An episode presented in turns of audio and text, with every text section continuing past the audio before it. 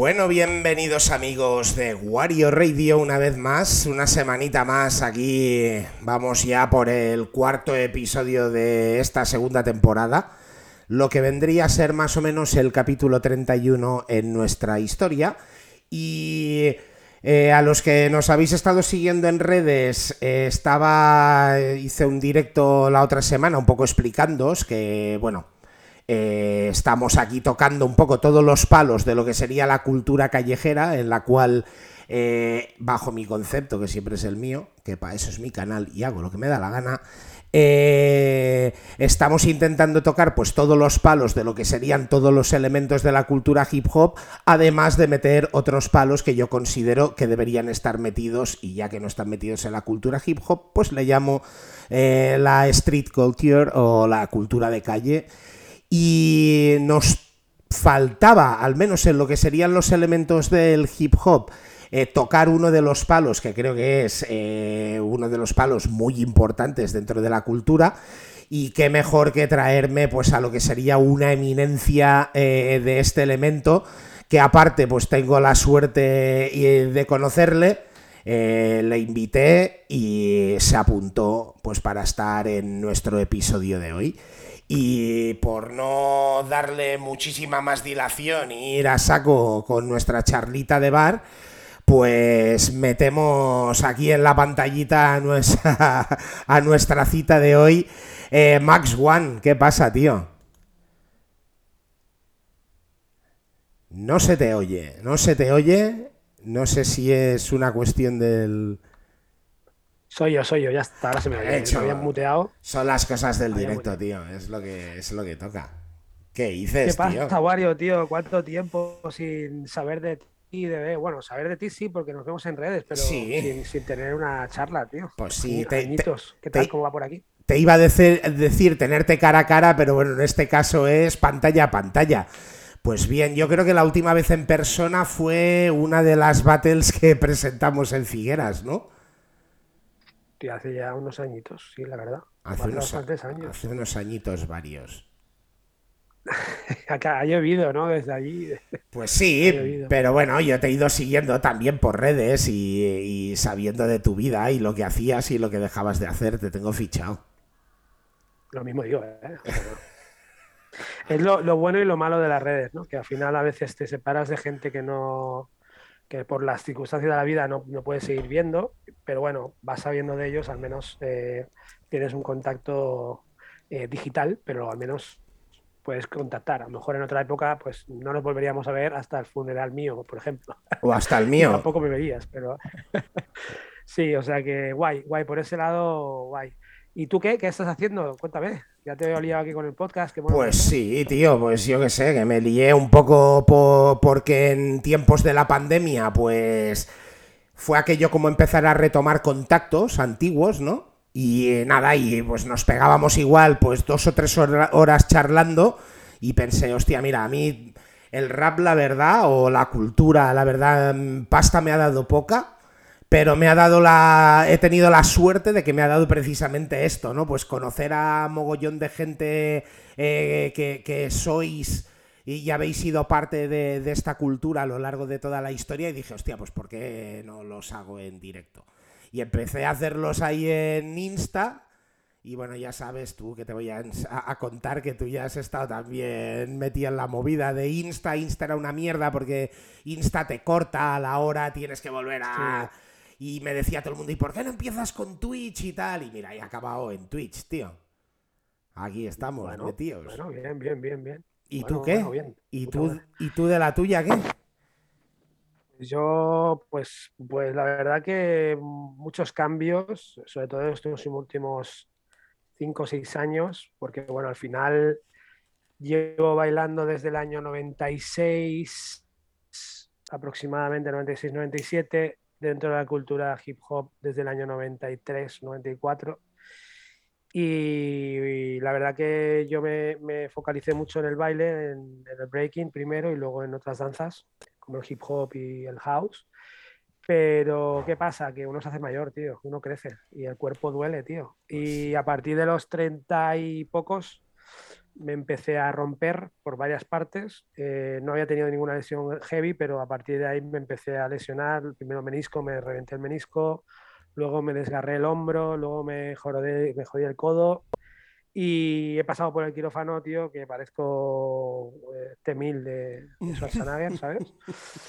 Y quieras que no, pues poco a poco te, te, bueno, las cosas tienes que ir como reinventándote y a día de hoy yo sigo bailando, sigo dando algunas clases de baile y tal, más, más a nivel de formación de nuevas generaciones.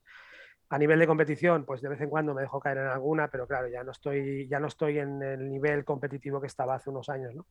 Y luego a nivel personal, pues reinventándome, descubrí que, bueno, a mí siempre el diseño siempre me gustó, porque además había pintado graffiti, porque yo toqué de todos los palos, yo he tocado todos los palos del hip hop, aunque la gente no lo sepa, yo he rapeado, bueno, sí. mentira, hay un palo que no he tocado, el DJ. El, el DJ no lo he tocado, pero pintar graffiti, pintar graffiti y cantar sí que lo he hecho. Eh, y el graffiti me molaba. Entonces, cuando me empecé a reinventar, quise ir a la universidad, dije, hostia, ¿qué hago con mi vida?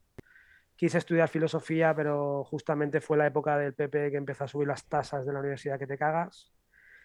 Y al final dije, mira, pues el diseño siempre me ha gustado, es un grado superior, voy a ponerme a estudiarlo y, y bueno, estudié eso y ahora me he reinventado y estoy con un par de proyectos a nivel de, de diseño 3D, bueno, eh, un, un, estudio de diseño que he creado, un proyecto de startup y aparte bailando, tío, sigo en la cultura, me sigo dejando caer de danza y en algunos jams y aquí estamos, tío. Porque, porque, estabas metido eh, dando clases, que creaste tu propia escuela. Sí, sí. La creé Cypher en el año 2009, 2000, no, 2008, que fue la primera escuela de freestyle enfocada al, mundo del freestyle, o sea, porque hasta entonces pues todas las escuelas de danza que tenías, la mayoría eran mucho más eh, o danza clásica mm, más reglada o si era danzas urbanas era todo mucho más comercial, más estilo, bueno, más, más wannabe, ¿no? Más, más estilo de coreo, más así comercial, videoclip y tal, ¿no? Y en ese momento, pues yo con una compañera, con Madame Machine, decidimos hacer algo diferente. Montamos la escuela Cypher, que era una escuela muy enfocada a, al freestyle, ¿no? Enseñar lo que habíamos aprendido durante todos esos años de, de viajes y de eventos y tal. Y pues duró hasta precisamente la pandemia, tío. En el año 2021, el año pasado, en enero, tuve que, que tomar una decisión que me jodió porque ya te digo, llevábamos 12 años de escuela y al final la decisión fue tener que cerrar, ¿no? Porque, pues bueno, para nosotros aquí en Cataluña fue bastante duro el tema de la pandemia. A nivel de negocios se cerraron todos. Cuando nos empezaron a dejar abrir, a nosotros en nuestros centros solo nos dejaron abrir con, con cinco alumnos y eso era inviable, o sea, no, no se podía sustentar porque con cinco alumnos no pagas al profesor. Y además en el 2020 fui padre, eso también fue nuevo. Y ahí es cuando dije, me empecé a tomar decisiones de, mira, tío, tienes que soltar lastre, esto no te está funcionando, no sabes cuánto más va a durar la pandemia, porque además en ese momento nos, nos habían cerrado ya tres veces, no sabíamos si iba a haber una cuarta, una quinta o una sexta. Y, y, antes de endeudarme más, lo que dije, tomé una decisión, hablé con mi, con mi mujer y le dije, mira, voy a dejarlo porque no, no, le, veo, no le veo salida, ¿no? Y al final, pues, tomé esa decisión, me costó mucho porque, claro, quieras que no, son muchos años de trabajo duro, de, también de relaciones humanas, porque al final creas vínculos, ¿no? En la escuela se crean muchos vínculos y, y bueno, tomé la decisión de, de cerrar, tío. Y fue duro, pero bueno, ahora estamos aquí, estamos en otras cosas. Sí, hombre, ahora te he visto ahí también haciendo publi de la startup, ¿no? De que estáis ahí pues con todo lo que sería diseño, impresión 3D, eh, tenéis vuestras propias figuras, eh, mm. que, que, está chulo también, estás metido... Ahora estoy muy, muy a saco de eso, o sea, realmente, de hecho hace poco dejé el curro que tenía de diseñador, que estaba en una, una, una empresa, y tomé la decisión de que, de que tenía que apostar por lo mío. Yo soy una persona que, bueno, siempre he sido muy emprendedor y siempre he sido mi propio jefe y estuve durante unos años trabajando una, de cuando salí de estudiar diseño, pues tuve la suerte de entrar en una empresa donde he estado estos cuatro o cinco años. Eh, pero finalmente, que es emprendedor, tío, el que tiene inquietudes, es difícil que, que se case ¿no? en, un, en un puesto y además al final siempre está el tema del salario, que es algo complicado. En el momento que cuando empecé a trabajar en esa empresa, pues, para mí esto era un extra, ¿no? Porque tenía la escuela y lo otro era como, lo del diseño era como un extra. Pero claro, cuando tuve que cerrar la escuela, todo, todo eso cambió, ¿no? Entonces el trabajo de diseñador pasó a ser como, como el, el, empleo oficial, el que me daba de comer, y no llegaban, con ese salario no llegaba. Con lo cual al final empecé mis proyectos, ¿no? Y, y sí, ahora estamos muy, muy a saco con, con el tema de Droid, que bueno, es una startup que he hecho con un colega mío, un, mi socio, y lo que hacemos son figuras, figuras personalizables, eh, rollo estilo Funko, ¿no? Pero con un estilo propio, un estilo cartoon americano años 40.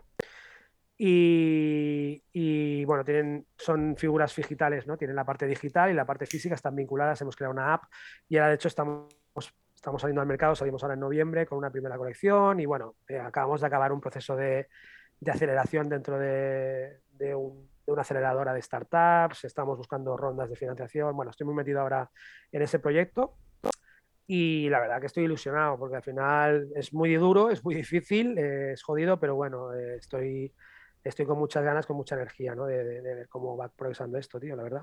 Pero al final, bueno, eh, todo lo que estás currando al final es por ti y para ti, que, al final, pues evidentemente eh, te pegas el tute de tu vida, pero tiene la recompensa de que al final lo estás haciendo para ti, ¿no? Sí, eso, eso está guapo, tío. A mí, a mí, ya verás, o sea, siempre que he, tirado de proyectos, siempre he intentado levantar proyectos.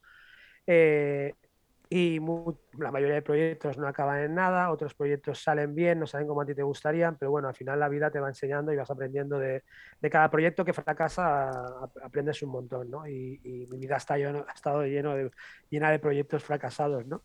Y creo que son los que más te enseñan, ¿no? Al final, si algo te sale bien, pues genial, ¿no? Te ha salido bien.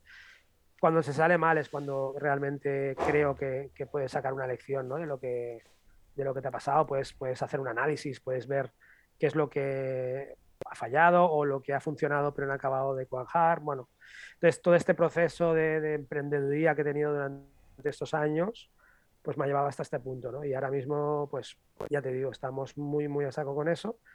Cultura hip hop a tope, yo no me voy a poder desvincular en la puta vida de esto porque, porque me ha dado mucho me ha dado mucho en muchos aspectos, como tú decías, o sea, gente, he conocido a gente de todo tipo, y tengo amigos, eh, hermanos eh, hermanas, de todo. o sea, que a mí el hip hop mm, me ha servido como... Llegó en un momento de mi vida muy difícil, porque llegó cuando falleció mi padre, y en una adolescencia, que nunca es fácil, y la verdad que yo solo puedo agradecer, ¿no? Haber conocido esta cultura y, y seguir formando parte de ella después de 20, veintipico años ya, 25 años, yo no sé ya cuánto llevo aquí ya. Pero está guay, la verdad. Y con sus más y sus menos, ¿no? Porque, bueno, hay que...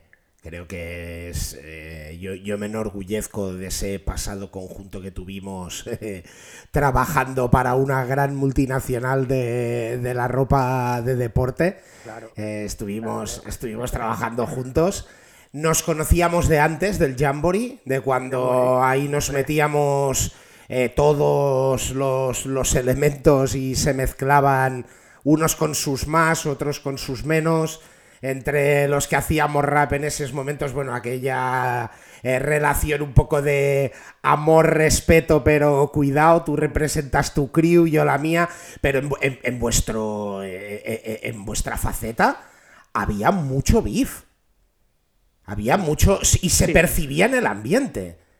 Sí, realmente yo, mira, yo eh, a mí me flipa el rap y me flipa el rap americano y algo que siempre me ha gustado mucho es el rollo beef, ¿no? O sea, siempre desde, desde respeto, ¿no? Desde, o no, porque había veces que no había tanto respeto, pero ya me entiendes, que al final cuando tú le tiras a alguien, cuando rapeas es porque, porque realmente lo valoras, si no, no le tiras. O sea, tú no le vas a tirar a, alguien eh, si realmente no piensas que, vale la pena tirarle a ese alguien, ¿no? Y el rap, aquí en España han habido algunos beefs, pero en el mundo del rap no lo o sea, no han sido beef muy sonados o no, o no, se ha, no se ha estirado tanto ese rollo, ¿no? Ha venido desde como de, otra, de otra parte. Sí que ha habido críticas entre, entre estilos de rap, que si tú vas de gángster y eres un filipao, y bueno, tú ya sabes de lo que te hablo, ¿no? El que ha tenido, que ha querido mantener el rollo más real, más, más real en sentido de, de, de, cómo él lo ha vivido, de cómo él lo ha sentido, pues a mucha gente se le ha tachado de, bueno, de gángster, de, de filipao, cuando a lo mejor tú no conoces a esa persona y realmente lo que te está contando en las letras son más cercanas de lo que te piensas a la realidad, ¿no? Pero no ha habido, no ha habido un beef real, así aquí la gente no se ha tirado, no se ha tirado como se ha debido tirar. Pero en el breaking sí que a finales de los 90 eh, y principios del siglo XXI ha habido mucho beef y muy heavy. Y, y por muchas razones. ¿eh? Eh, una de las razones, por ejemplo, es que a, las nuevas generaciones se nos, se, nos, se nos ninguneó mucho durante mucho tiempo. ¿no? A la gente que veníamos del Jamboree, a Nasti, a mí, a, bueno, a mi generación, la gente que llevaba más tiempo y que, y que, y que estaba ya a principios de los 90 bailando breaking ahí en el garaje de, Portal de Ángel y toda la zona de allí, era como muy gueto, ¿no? Era como, hostia, ¿este tío dónde viene? ¿Quién es? Costaba mucho hacerte un hueco ahí, ¿no? Era como, y encima nosotros veníamos del Jamboree, no sé qué mierdas tenían esta gente con el Jamboree, pero era como, mira, los raperos del Jamboree, uy, los raperos, tú eres tonto, ¿qué te pasa? Y claro, mmm, han habido muchas movidas. Y claro, cuando hemos ido creciendo de nivel, porque al principio, bueno, tú eres un toy, o sea, no tienes ni puta idea, no, no sabes, ¿no? Es normal, tú estás aprendiendo. ¿Quién nace aprendido? Eh, bueno, pues, pues hay gente que me parece que no lo, no lo sabe o no lo recuerda, ¿no? Entonces, ¿qué pasa? Que cuando llegábamos allí y no teníamos nivel, pues simplemente por el respeto de que había gente que llevaba más tiempo, porque yo siempre he sido mucho de esa mentalidad, ¿no? De respetar a los, a los que estaban antes, ¿no? Siempre y cuando ese respeto fuera lógico y normal. Ahora, si tú luego me faltas al respeto a mí, pues me suda la polla, no te voy a tener respeto ninguno, ¿no? Pero de entrada, cuando yo, básicamente esto me viene de las artes marciales, ¿no? Yo siempre he tenido mucho respeto a los maestros, a alguien que te va a enseñar o a alguien que lleva más tiempo que tú, bueno, pues esto que en la cultura hip hop también se vive, ¿no? O sea, gente tiene que tener un respeto a los OGs, a la gente que estaba antes que tú y que ha abierto camino y que, y que, y que ha hecho que el hip hop esté donde esté a día de hoy, ¿no?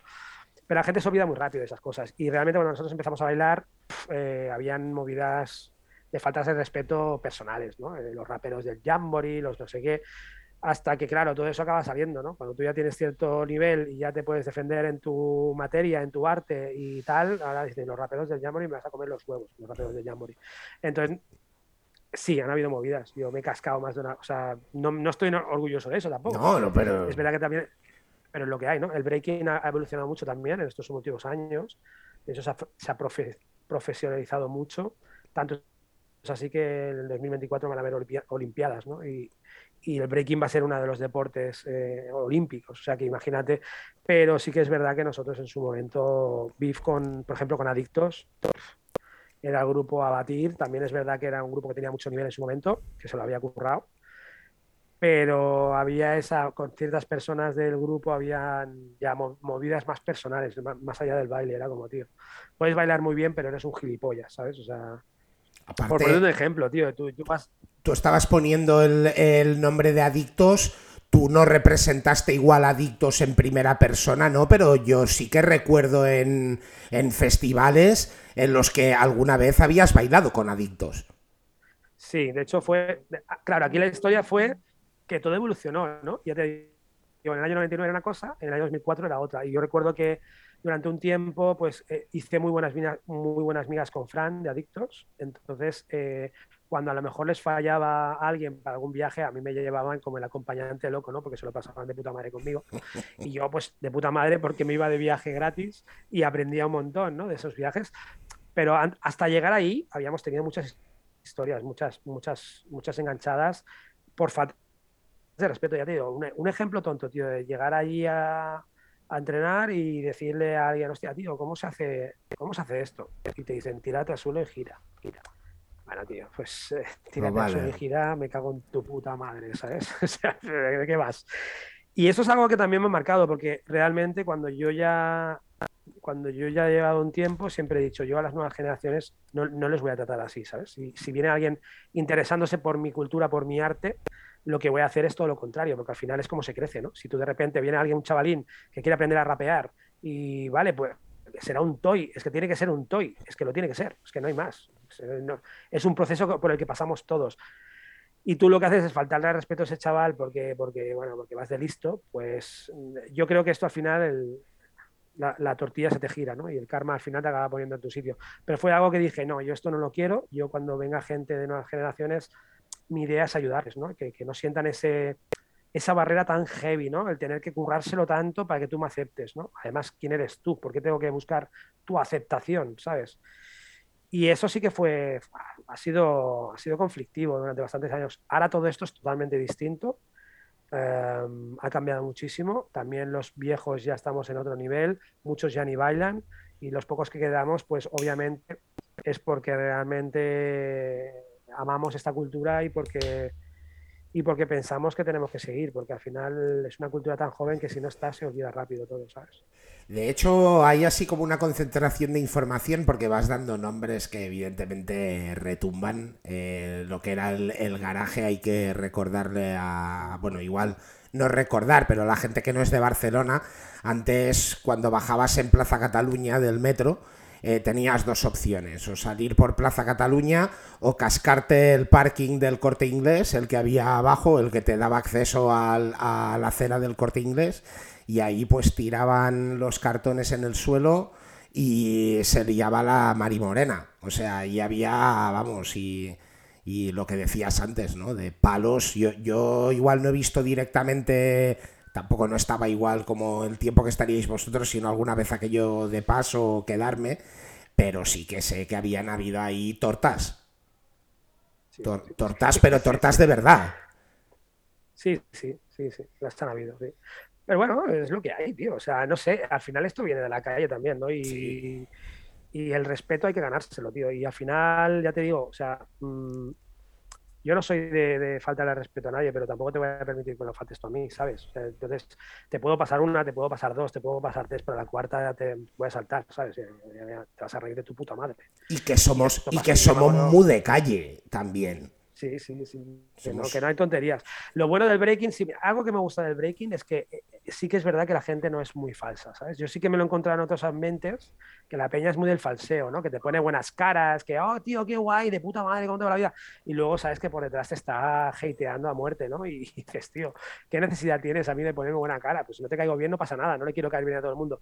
Y creo que eso el breaking, en cierta medida, sí que lo hemos tenido, ¿no? Porque al final hemos vivido los que venimos de ahí, de, esa época, o un poquito después, pero que siguen viviendo un poco eso, ese rollo más de calle, eh, no, solemos ser muy falsos, la verdad. Si no te cae bien alguien, no te cae bien alguien. Y, te da igual, y le tiras en un corro y vas a por él y, más ancho que pancho. Y, se queda en la. Intentamos que se quede en el baile, pero, pero algunas ocasiones no, no puede ser, porque hay movidas más personales, ¿no? Pero sí que es verdad que, que no, no, veo ese. Eh, a veces en, la música también es verdad que el mundo de la música es como muy amplio. Hay muchos palos y hay, hay mucha gente y también hay muchos intereses y se mueve más pasta. Entonces, bueno, puedo entender que haya más falseos de vez en cuando, ¿no? Y más juntarse por intereses. Que también lo hay en el breaking, ¿eh? También lo ha habido, de juntarme con un grupo porque sé que este grupo, pues no sé qué, o... Pero bueno, que al final, mm, si no te cae bien alguien, normalmente en el breaking se nota se nota mucho. Bueno, en el, en, el, en el rap se ha notado, porque también lo he dicho, yo igual coincido contigo que evidentemente los beefs que han podido haber en España, al menos hasta la fecha, eh, no han sido, por ejemplo, los beefs que han habido en Estados Unidos, donde se han tiroteado, donde se han llegado a matar peña, ¿sabes? Eh, también España igual era, era otro nivel. Pero yo sí que recuerdo que, por ejemplo, ya te digo, de aparte de, saber y de que me he informado y saber pues que habías eh, acompañado en algún viaje a adictos, yo recuerdo en, las dos veces que nos tocó, porque nos, lo hicimos dos años, ¿no? Del el festival que se hizo en Figueras, que nos llevaba Jep. Eh, en uno ganó adictos y que la gente igual ya también era otra fase ¿no? de, la, de la vida eh, los conocías, te conocían, había otro tipo de respect, ¿sabes lo que te quiero decir? Igual también ya la evolución o la madurez después te lleva, te lleva a otros lares, ¿no? Y tú también has estado haciendo de juez después en, batallas, eh, o sea que, vamos, eh, también los principios eran los principios, también lo eran en el rap, antes éramos un poco como los raros, ¿no? Los rappers. Y ahora es algo pues que se ha extendido y pasa a ser ya casi, ya casi no, es el mainstream. Sí. Sí, lo que pasa es que también te pregunto una cosa, ¿no te da un poco de rap? Pues porque, a ver, el rap sí suena, en España suena mucho más que hace 15 años, ¿no? O que hace 20 años, pero como que ha pasado muy rápido del rap al trap, ¿no? Y que la gente jovencilla ahora está más por el trap que por el rap, ¿no? Y es como a lo mejor vosotros habéis abierto un camino que ahora están disfrutando otros de otra manera y no sé si, no lo sé, ¿eh? hablo desde desconocimiento porque no lo sé, pero ¿qué relación tenéis con el mundo del trap vosotros? O sea, ¿hay buen rollo? ¿Hacéis colabos? ¿O, o es como dos mundos aparte? Yo me imagino que, claro, igual eh, para la gente que está mucho más activa, yo a día de hoy, más que dedicarme, o sea, de vez en cuando sí que suelto algún temilla o algo, pero como muy esporádico. Ahora estoy igual desde un punto de vista más, más productor. O sea, tengo, tengo el sello, eh, eh, distribuyo a gente y un poco a gente de todos los palos, ¿no? Porque al final yo sinceramente a título personal creo que para mí el trap o lo que sería el drill, que ahora se estira mucho más el drill, eh, viene a ser un poco lo que aquellos puristas del rap en mi época, cuando igual nosotros decidimos eh, por las movidas o por los ambientes en los que nos movíamos hacer gangsta rap, eh, lo que ellos podían pensar del gangsta rap, ¿sabes? O sea, como, hostia, el rap sale de la cultura hip hop más reivindicativo, más político, más tal, y estos hablan de otras cosas, ¿sabes? Estos hablan de si que chungo es mi barrio, que tal, tal. Yo creo que es una evolución de la música. ¿Sabes? Eh, el otro día, mira, en el capítulo anterior estuvo, estuvo Moreno de Ley Rico.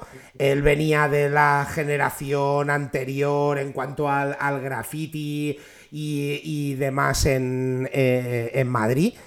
Y, coincido en, parte de las cosas que, dijo, ¿no? Que, realmente es una evolución a día de hoy a nivel, a nivel musical, creo que es mucho más artístico, ¿vale? La gente sabe más lo que hace, se, procura más sacar un producto.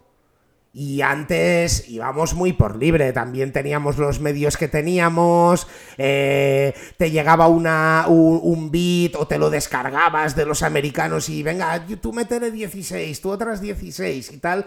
Ahora la peña se, unen a conciencia para hacer las cosas. ¿Sabes lo que te quiero? Yo creo que ha evolucionado. Igual sí que estamos en una de esas fases donde todo se consume tan rápido ¿no? Que, igual no hay tiempo para pararte como igual teníamos en aquella época donde, hostia, te llegaba un vinilo o te llegaba un cassette de alguien y ese cassette lo trillabas eh, igual, yo qué sé, dos o diez años, ¿sabes? Si molaba. Eh, ahora se consume a otro ritmo, igual la gente, o lo que yo he hecho en falta, o lo único que tampoco les reprocho, pero creo que... Eh, es que igual antes nos parábamos en la música del momento pero también mirábamos hacia atrás. ¿Sabes? Hostia, ¿de dónde ha salido esto? ¿Por qué lo hacen de esta manera? Y ahora igual se ha perdido eso. ¿Sabes? Ahora la peña consume a saco lo que hay en el momento. Es claro, por, eso te, por, eso te, digo que a lo mejor, o sea, yo sé que el trap y el drill vienen, obviamente vienen del rap y no dejan de ser rap. Total. Es el rap de ahora, ya está. Igual que en los 80 hacía un rap y en los 90 hacía otro. Y en los 70 hacía un rap y en los 90 hacía otro. O sea que al final todo evoluciona, ¿no? Pero, pero creo que la conexión eh, que, por ejemplo, podía tener en los 90, por ejemplo, a nivel de samples, cuando tú sampleabas, ¿no? Tú siempre ibas a los orígenes, ¿no? Pues sampleabas música jazz, música soul, eh, R&B de los años 60 o funk, ¿sabes? Como que la conexión con la cultura afroamericana estaba mucho más clara, ¿no? Y ahora a lo mejor por todo la producción más electrónica, más eh, es como más complicado de ver esa conexión, al menos aquí, ¿eh? no, no, no, hablo de Estados Unidos porque yo el, trap americano tampoco lo conozco mucho, hablo de, la peña que suena así en español y que, y que, lo está petando, porque la gente aquí lo está petando, tío, ya me gustaría algunos raperos de, de nuestra época o de ahora mm, petarlo como lo están petando algunos, algunos de otros artistas, ¿no? Y en cuanto a lo que dices de los artistas, sí, claramente al final esto yo creo que es consecuencia de, la, de, lo, de, lo, mismo que estás diciendo tú, de la época que vivimos, ¿no? Al final tú eres un producto y cada vez ellos, la gente más joven lo tiene más claro, tío. Y no sé si es bueno o es malo, o sea, está bien. Yo creo que es bueno. súper peligroso porque sí, sí, pero ¿dónde quedas? O sea, quiero decir, la línea es complicada. sí, pero... Pero yo, yo, yo, te puedo hablar de nombres que tú conoces, porque tú llevas viviendo en la cultura. Bueno, para empezar, yo, creo que uno de los puntos grandes es que tú representas la cultura hip hop, ¿sabes? desde un principio, eh, o, igual yo lo interpreto así, ¿no? Pero desde un principio tú has, has categorizado o, has etiquetado, eh, bien o mal, un poco tus pasiones o tus intereses o tus gustos, ¿no? Y los has enfocado hacia la cultura hip hop. En mi caso, Tú sabes lo que yo pienso de la cultura hip hop. Hemos tenido largas conversaciones, creo, a lo largo de, nuestra vida, pero igual musicalmente lo he representado poco. ¿Sabes lo que te quiero decir? Igual yo era muy, muy rap en ese momento. Después he tenido eso, que a mí me han invitado a, hacer de speaker en una eh, batalla de break y he ido. ¿Sabes lo que te quiero decir? El graffiti lo respeto que te cagas. Eh, eh, al DJing lo respeto que te cagas. Pero igual cuando hacía rap yo igual era un poco más la crítica de aquella gente que igual sí que lo tomaba más como una cultura, como mira, estos solo hacen rap, estos pasan de, ¿sabes? Y a la vez, te puedo decir nombres igual por, por transportarlo a Estados Unidos, tú imagínate que deben pensar que igual sí que tienen el reconocimiento, ¿eh? pero que deben pensar gente como Randy MC, como Public Enemy, como De La Soul, cuando hubo un momento a lo largo de la historia en que aparecieron Biggie y Pac que empezaron a forrarse con esto. ¿Sabes lo que te quiero decir? Y ellos tienen el reconocimiento porque igual en Estados Unidos sí que se sigue mirando hacia atrás y se reconoce a la gente que hacía esa movida, pero claro, eh, eh, eh, el resto lo explotaron hasta día de hoy, que esta peña tiene mucha pasta. Y yo no sé si Randy MC, si Public Enemy, si Beastie Boys llegaron en algún momento a, ganar el dinero que, ganaron el resto. Pues esto es como un poco lo mismo. ¿Sabes? Aquí en España ha habido una gente y, creo que es bueno hablarlo, ¿eh? Que bueno, eres, eres, eres la cita y no quiero ahí acaparar el. Pero. No, no, estamos hablando, estamos hablando como en un bar, tío, ¿no? total, total. Totalmente. Pero sí que es cierto que, que en cierto modo en España también hubo una cuestión, y eso siempre, siempre lo comento. Yo creo que los que me siguen en Wario Radio, la gente que me conoce, dirá, este tío siempre dice la misma historia, pero es que en España hubo un momento en el que alguien en Albacete, dijo el rap español se hace de esta manera. No sé de dónde cogió el beat, porque después criticaban al resto diciendo estos van de americanos. En algún momento igual se lo encontraría tirado en una cinta por Albacete y dijo, hostia, esto es música folk de, Albacete. Y se decidió que el rap español se tenía que hacer de una manera, ¿no? que tenía que sonar al boom y después eh, rapear sobre filosofía o sobre, yo qué sé, o sobre positivismo, que si te salías de esa norma, ya éramos raros, ¿eh? Porque en esos tiempos que te molara el rap era raro, porque no era lo normal. Igual ayer lo hablaba con, con Jai Gambino, igual eran cinco o seis los del instituto y de diferentes generaciones de diferentes cursos, no era aquello que en la clase y ya eras el raro de por sí, pero que si encima te salías de ese borde, o sea, de esa, cruzabas esa línea, los puristas de ese rap de Albacete te decían este es el que va de americano. Sí, sí, totalmente, sí. Sí, estoy de acuerdo. Estoy, eh, y, críticas siempre han habido en ese sentido, pero al final, al final yo creo que lo más importante aquí, yo, yo, yo comento esto de las redes sociales porque soy bastante crítico, aunque soy muy fan de las redes. O sea, quiero decir, vamos a ver, creo que son las herramientas tecnológicas que tenemos a día de hoy. Eh, nos permiten hacer, por ejemplo, lo que estamos haciendo ahora, ¿no? O sea, que creo que al final la herramienta no es el problema, el problema es cómo se usa la herramienta, ¿no?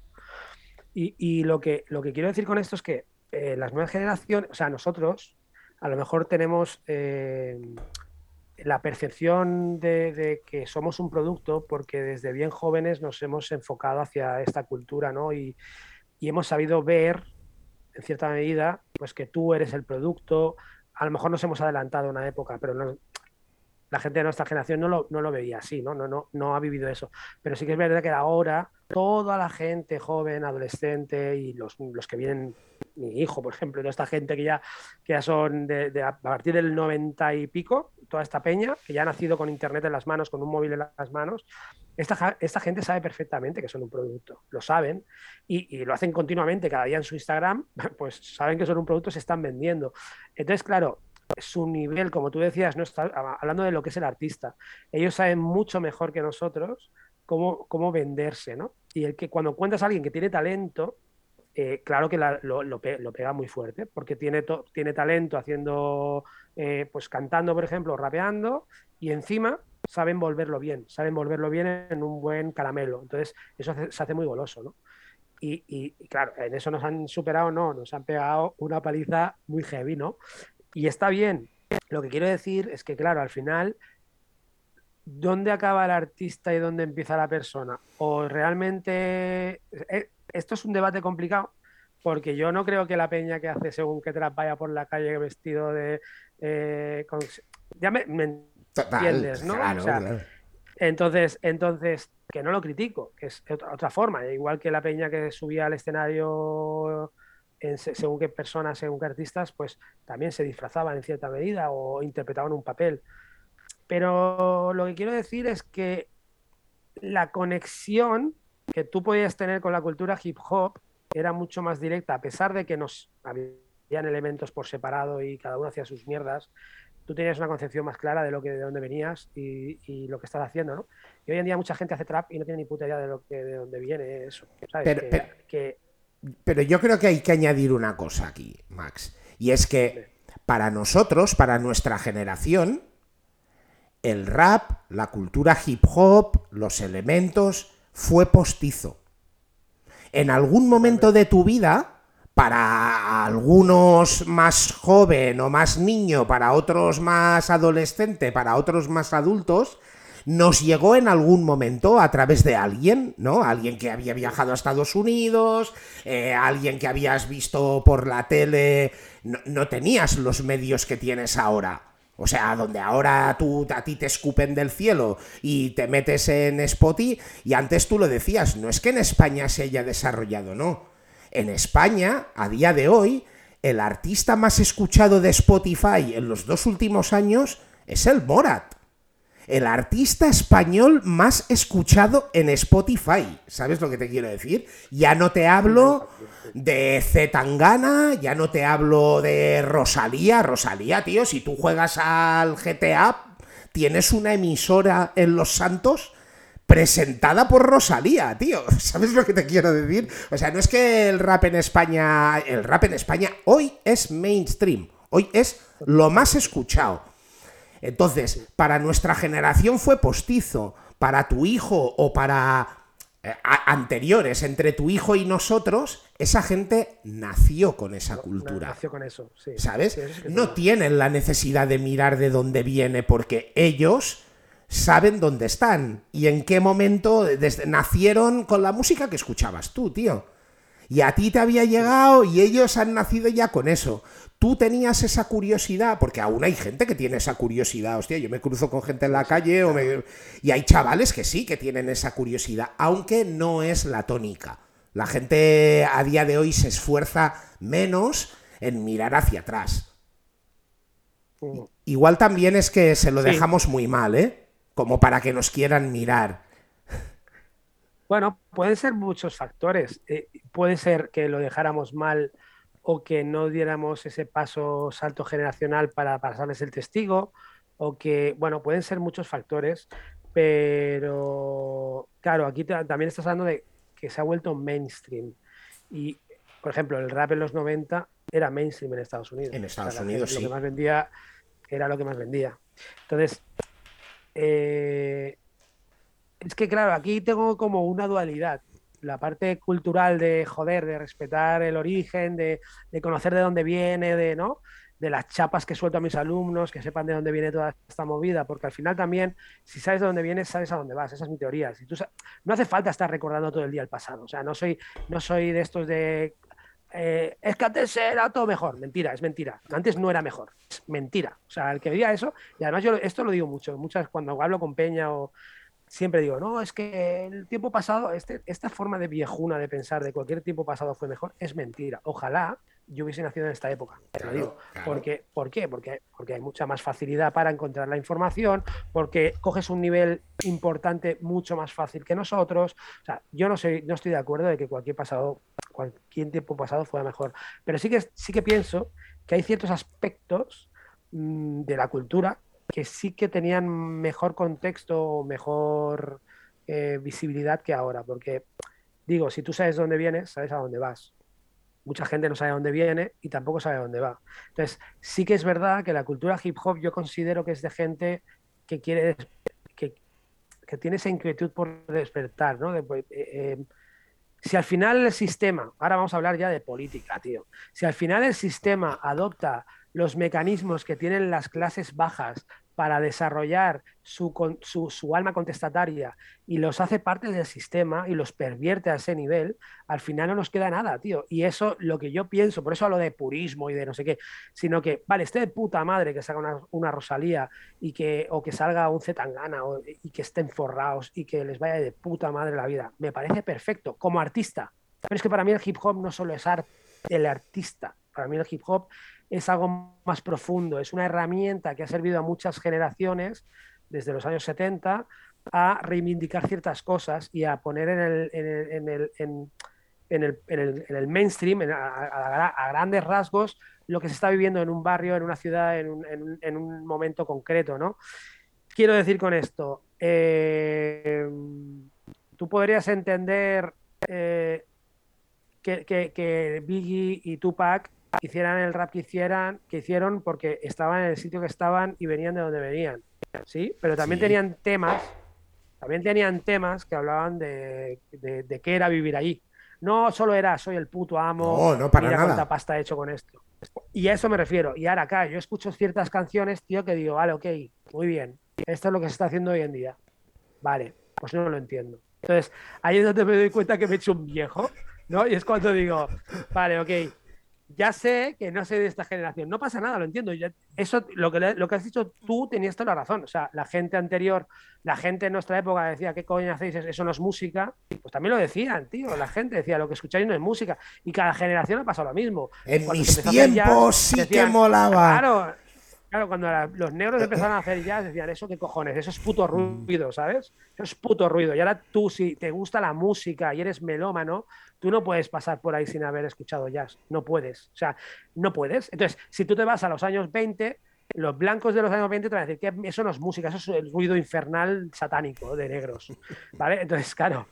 Y esto pasa generación tras generación, hasta que la generación adopta la, la, la gran mayoría de gente acaba adoptando, pues bueno, pues es su época, es su momento y cuando tú te ibas de fiesta y escuchabas pues lo que escuchabas, pues nosotros escuchábamos rap, pero había gente que escuchaba máquina o mierda tecna, tecno asquerosa y era lo que escuchaban y es, pues, seguramente sus padres decían, ¿qué cojones haces con esa mierda? Y es que es lo que hay, es, algo generacional. Entonces ahí me doy cuenta de que yo ya desconectado con las nuevas generaciones a nivel de rap. De que, lo que, es que, nos hacemos puretas. Y también hay, hay, que, hay que entender un concepto adicional. Y es que tú antes lo decías, en los años 90, mediados, mediados de los 90, el rap ya era el mainstream en Estados Unidos. Sin embargo, en nuestro país se hizo mucha fuerza para que cuando tú escuchabas los American Top 40 en los 40 principales, te decían, no, el top número uno en ventas en Estados Unidos son los Red Hot Chili Peppers. Y que conste que a mí Red Hot Chili Peppers me mola, pero eso era falso. O sea, nos mentían en la cara. ¿Sabes? Ahora el niño que sale ahora no necesita que le filtren ni las emisoras, ni las cadenas, ni, nada por el estilo. Enchufa la tele, que ya nadie... desde, de, hecho, no ve la tele y no escucha la radio. Exacto es que lo que hace es, mm, entre colegas, mira esto, se lo pasan en TikTok, se lo pasan en Instagram, o, ya no entre colegas, o, eh, se enchufa un youtuber, se enchufa un streamer, se enchufa, y ese tío en primera persona, sin filtros, le está diciendo, hostia, hoy aquí, mira, eh, eh, ¿qué suena ahora? Y te enchufa el medio en el que tal y suena lo que suena. Entonces, ya no hay ese dirigir a las masas, que también lo hay, pero está mucho más democratizado. Eso sí, por, eso el Morat es el más escuchado. ¿Tú te imaginas en los años 90 que el Morat fuera lo más escuchado? No lo creo, no lo creo. De, de, quién es, de cómo es, de dónde viene y de la etnia que es, y o sea, un montón de factores. Eso, es, imposible. Claro, lo, hubieran, lo, hubieran ocultado, ¿sabes? Porque tenían las herramientas para ocultarlo. Hoy ya no hay esas herramientas. Las hay, porque también las hay, porque aún hay gente que ve la tele y aún hay gente a quien, le, a quien la manipulan. La prueba está y tú has empezado tú a hablar de política, que ahí ya llegaremos también, pero, o sea, eh, eh, hay gente, tío, este país, tío, lo han hundido dos partidos políticos, tío, que han metido la mano en la caja, pavo, y la gente le sigue votando.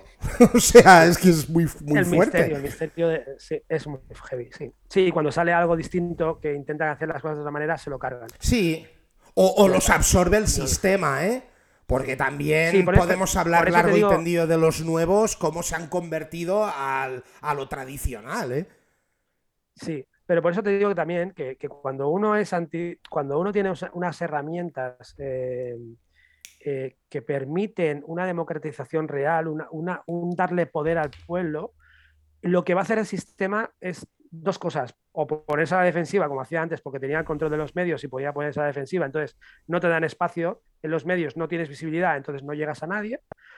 O si tiene, como ya no lo puedes hacer, lo que es es una guerra sucia en contra de tus intereses o intentar comprarte y absorberte. Es decir, al final eh, eh, es como funciona un poco el sistema, ¿no? Al final o, te unes a mí o, te, o, vas a morir, ya está, no tiene más. Entonces, eh, a nivel musical, el hip hop tiene una potencia que, resuena en la gente joven. O sea, es algo que generación tras generación se está dando cuenta de que eh, no, no, no realmente, si lo, te pones a pensarlo, no ha habido un estilo musical que haya cuadrado tanto con la gente joven durante tantas generaciones distintas y que haya servido para, dar mensajes. Porque es que ni siquiera el rock, porque el rock ha cambiado, o sea, el rock ha cambiado muchísimo en, en, 30 años, pero el rap no ha cambiado tanto en realidad. La gente, hoy en día tú te encuentras grupos de rap que siguen haciendo rap como en los 90. ¿Vale? Ha evolucionado y hay gente que hace otro tipo de rap porque hay más estilos de rap, pero, pero si te pones en plan purista, es una, una música que se ha ido manteniendo generación tras generación y que sigue resonando en la gente joven. Y que tú le pones una canción de, de, Biggie a un chaval de 16 años que le gusta el rap y le va a gustar. Es que le va a gustar. Dice, y a lo mejor te dice, no sé quién es, pero, pero dice, hostia, cómo mola, ¿no?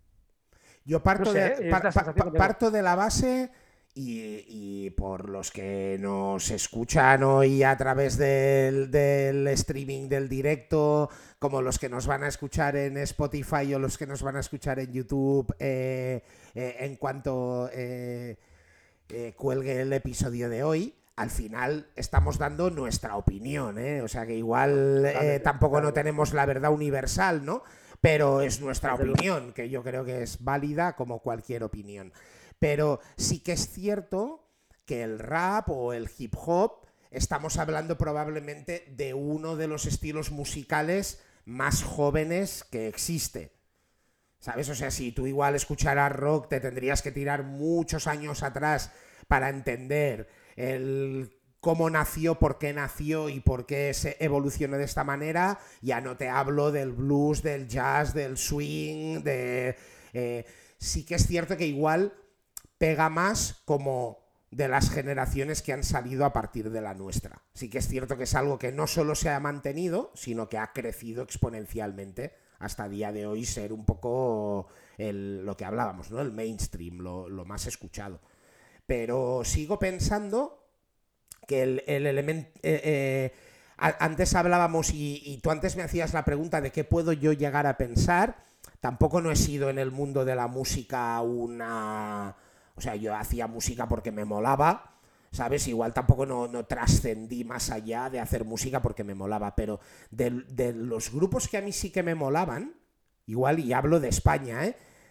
Sí que es cierto que era como una minoría dentro de esa minoría, ¿no? O sea, la gente que igual en ese momento eligió hacer algo más con la metodología americana y que conste que tienen que escuchar igual mi música para entender que mis mm, samples no estaban enfocados a la música afroamericana antigua, sino que estaba más enfocada a la música antigua española. Eh, y aún así me criticaban por ir de americano, ¿eh? porque igual utilizaba la metodología que utilizaban los americanos para hacer lo que hacía, ¿sabes? Sí que es cierto que esa minoría, que era lo que tú comentabas, dio la vuelta y a día de hoy se ha convertido en la mayoría. Los que hacían aquel rap inventado en, en Albacete ya son los menos. Ahora lo que triunfa es la metodología de encontrar una fórmula y que haya mucha gente que tira hacia esa fórmula a ver si también le suena a ellos la, la flauta.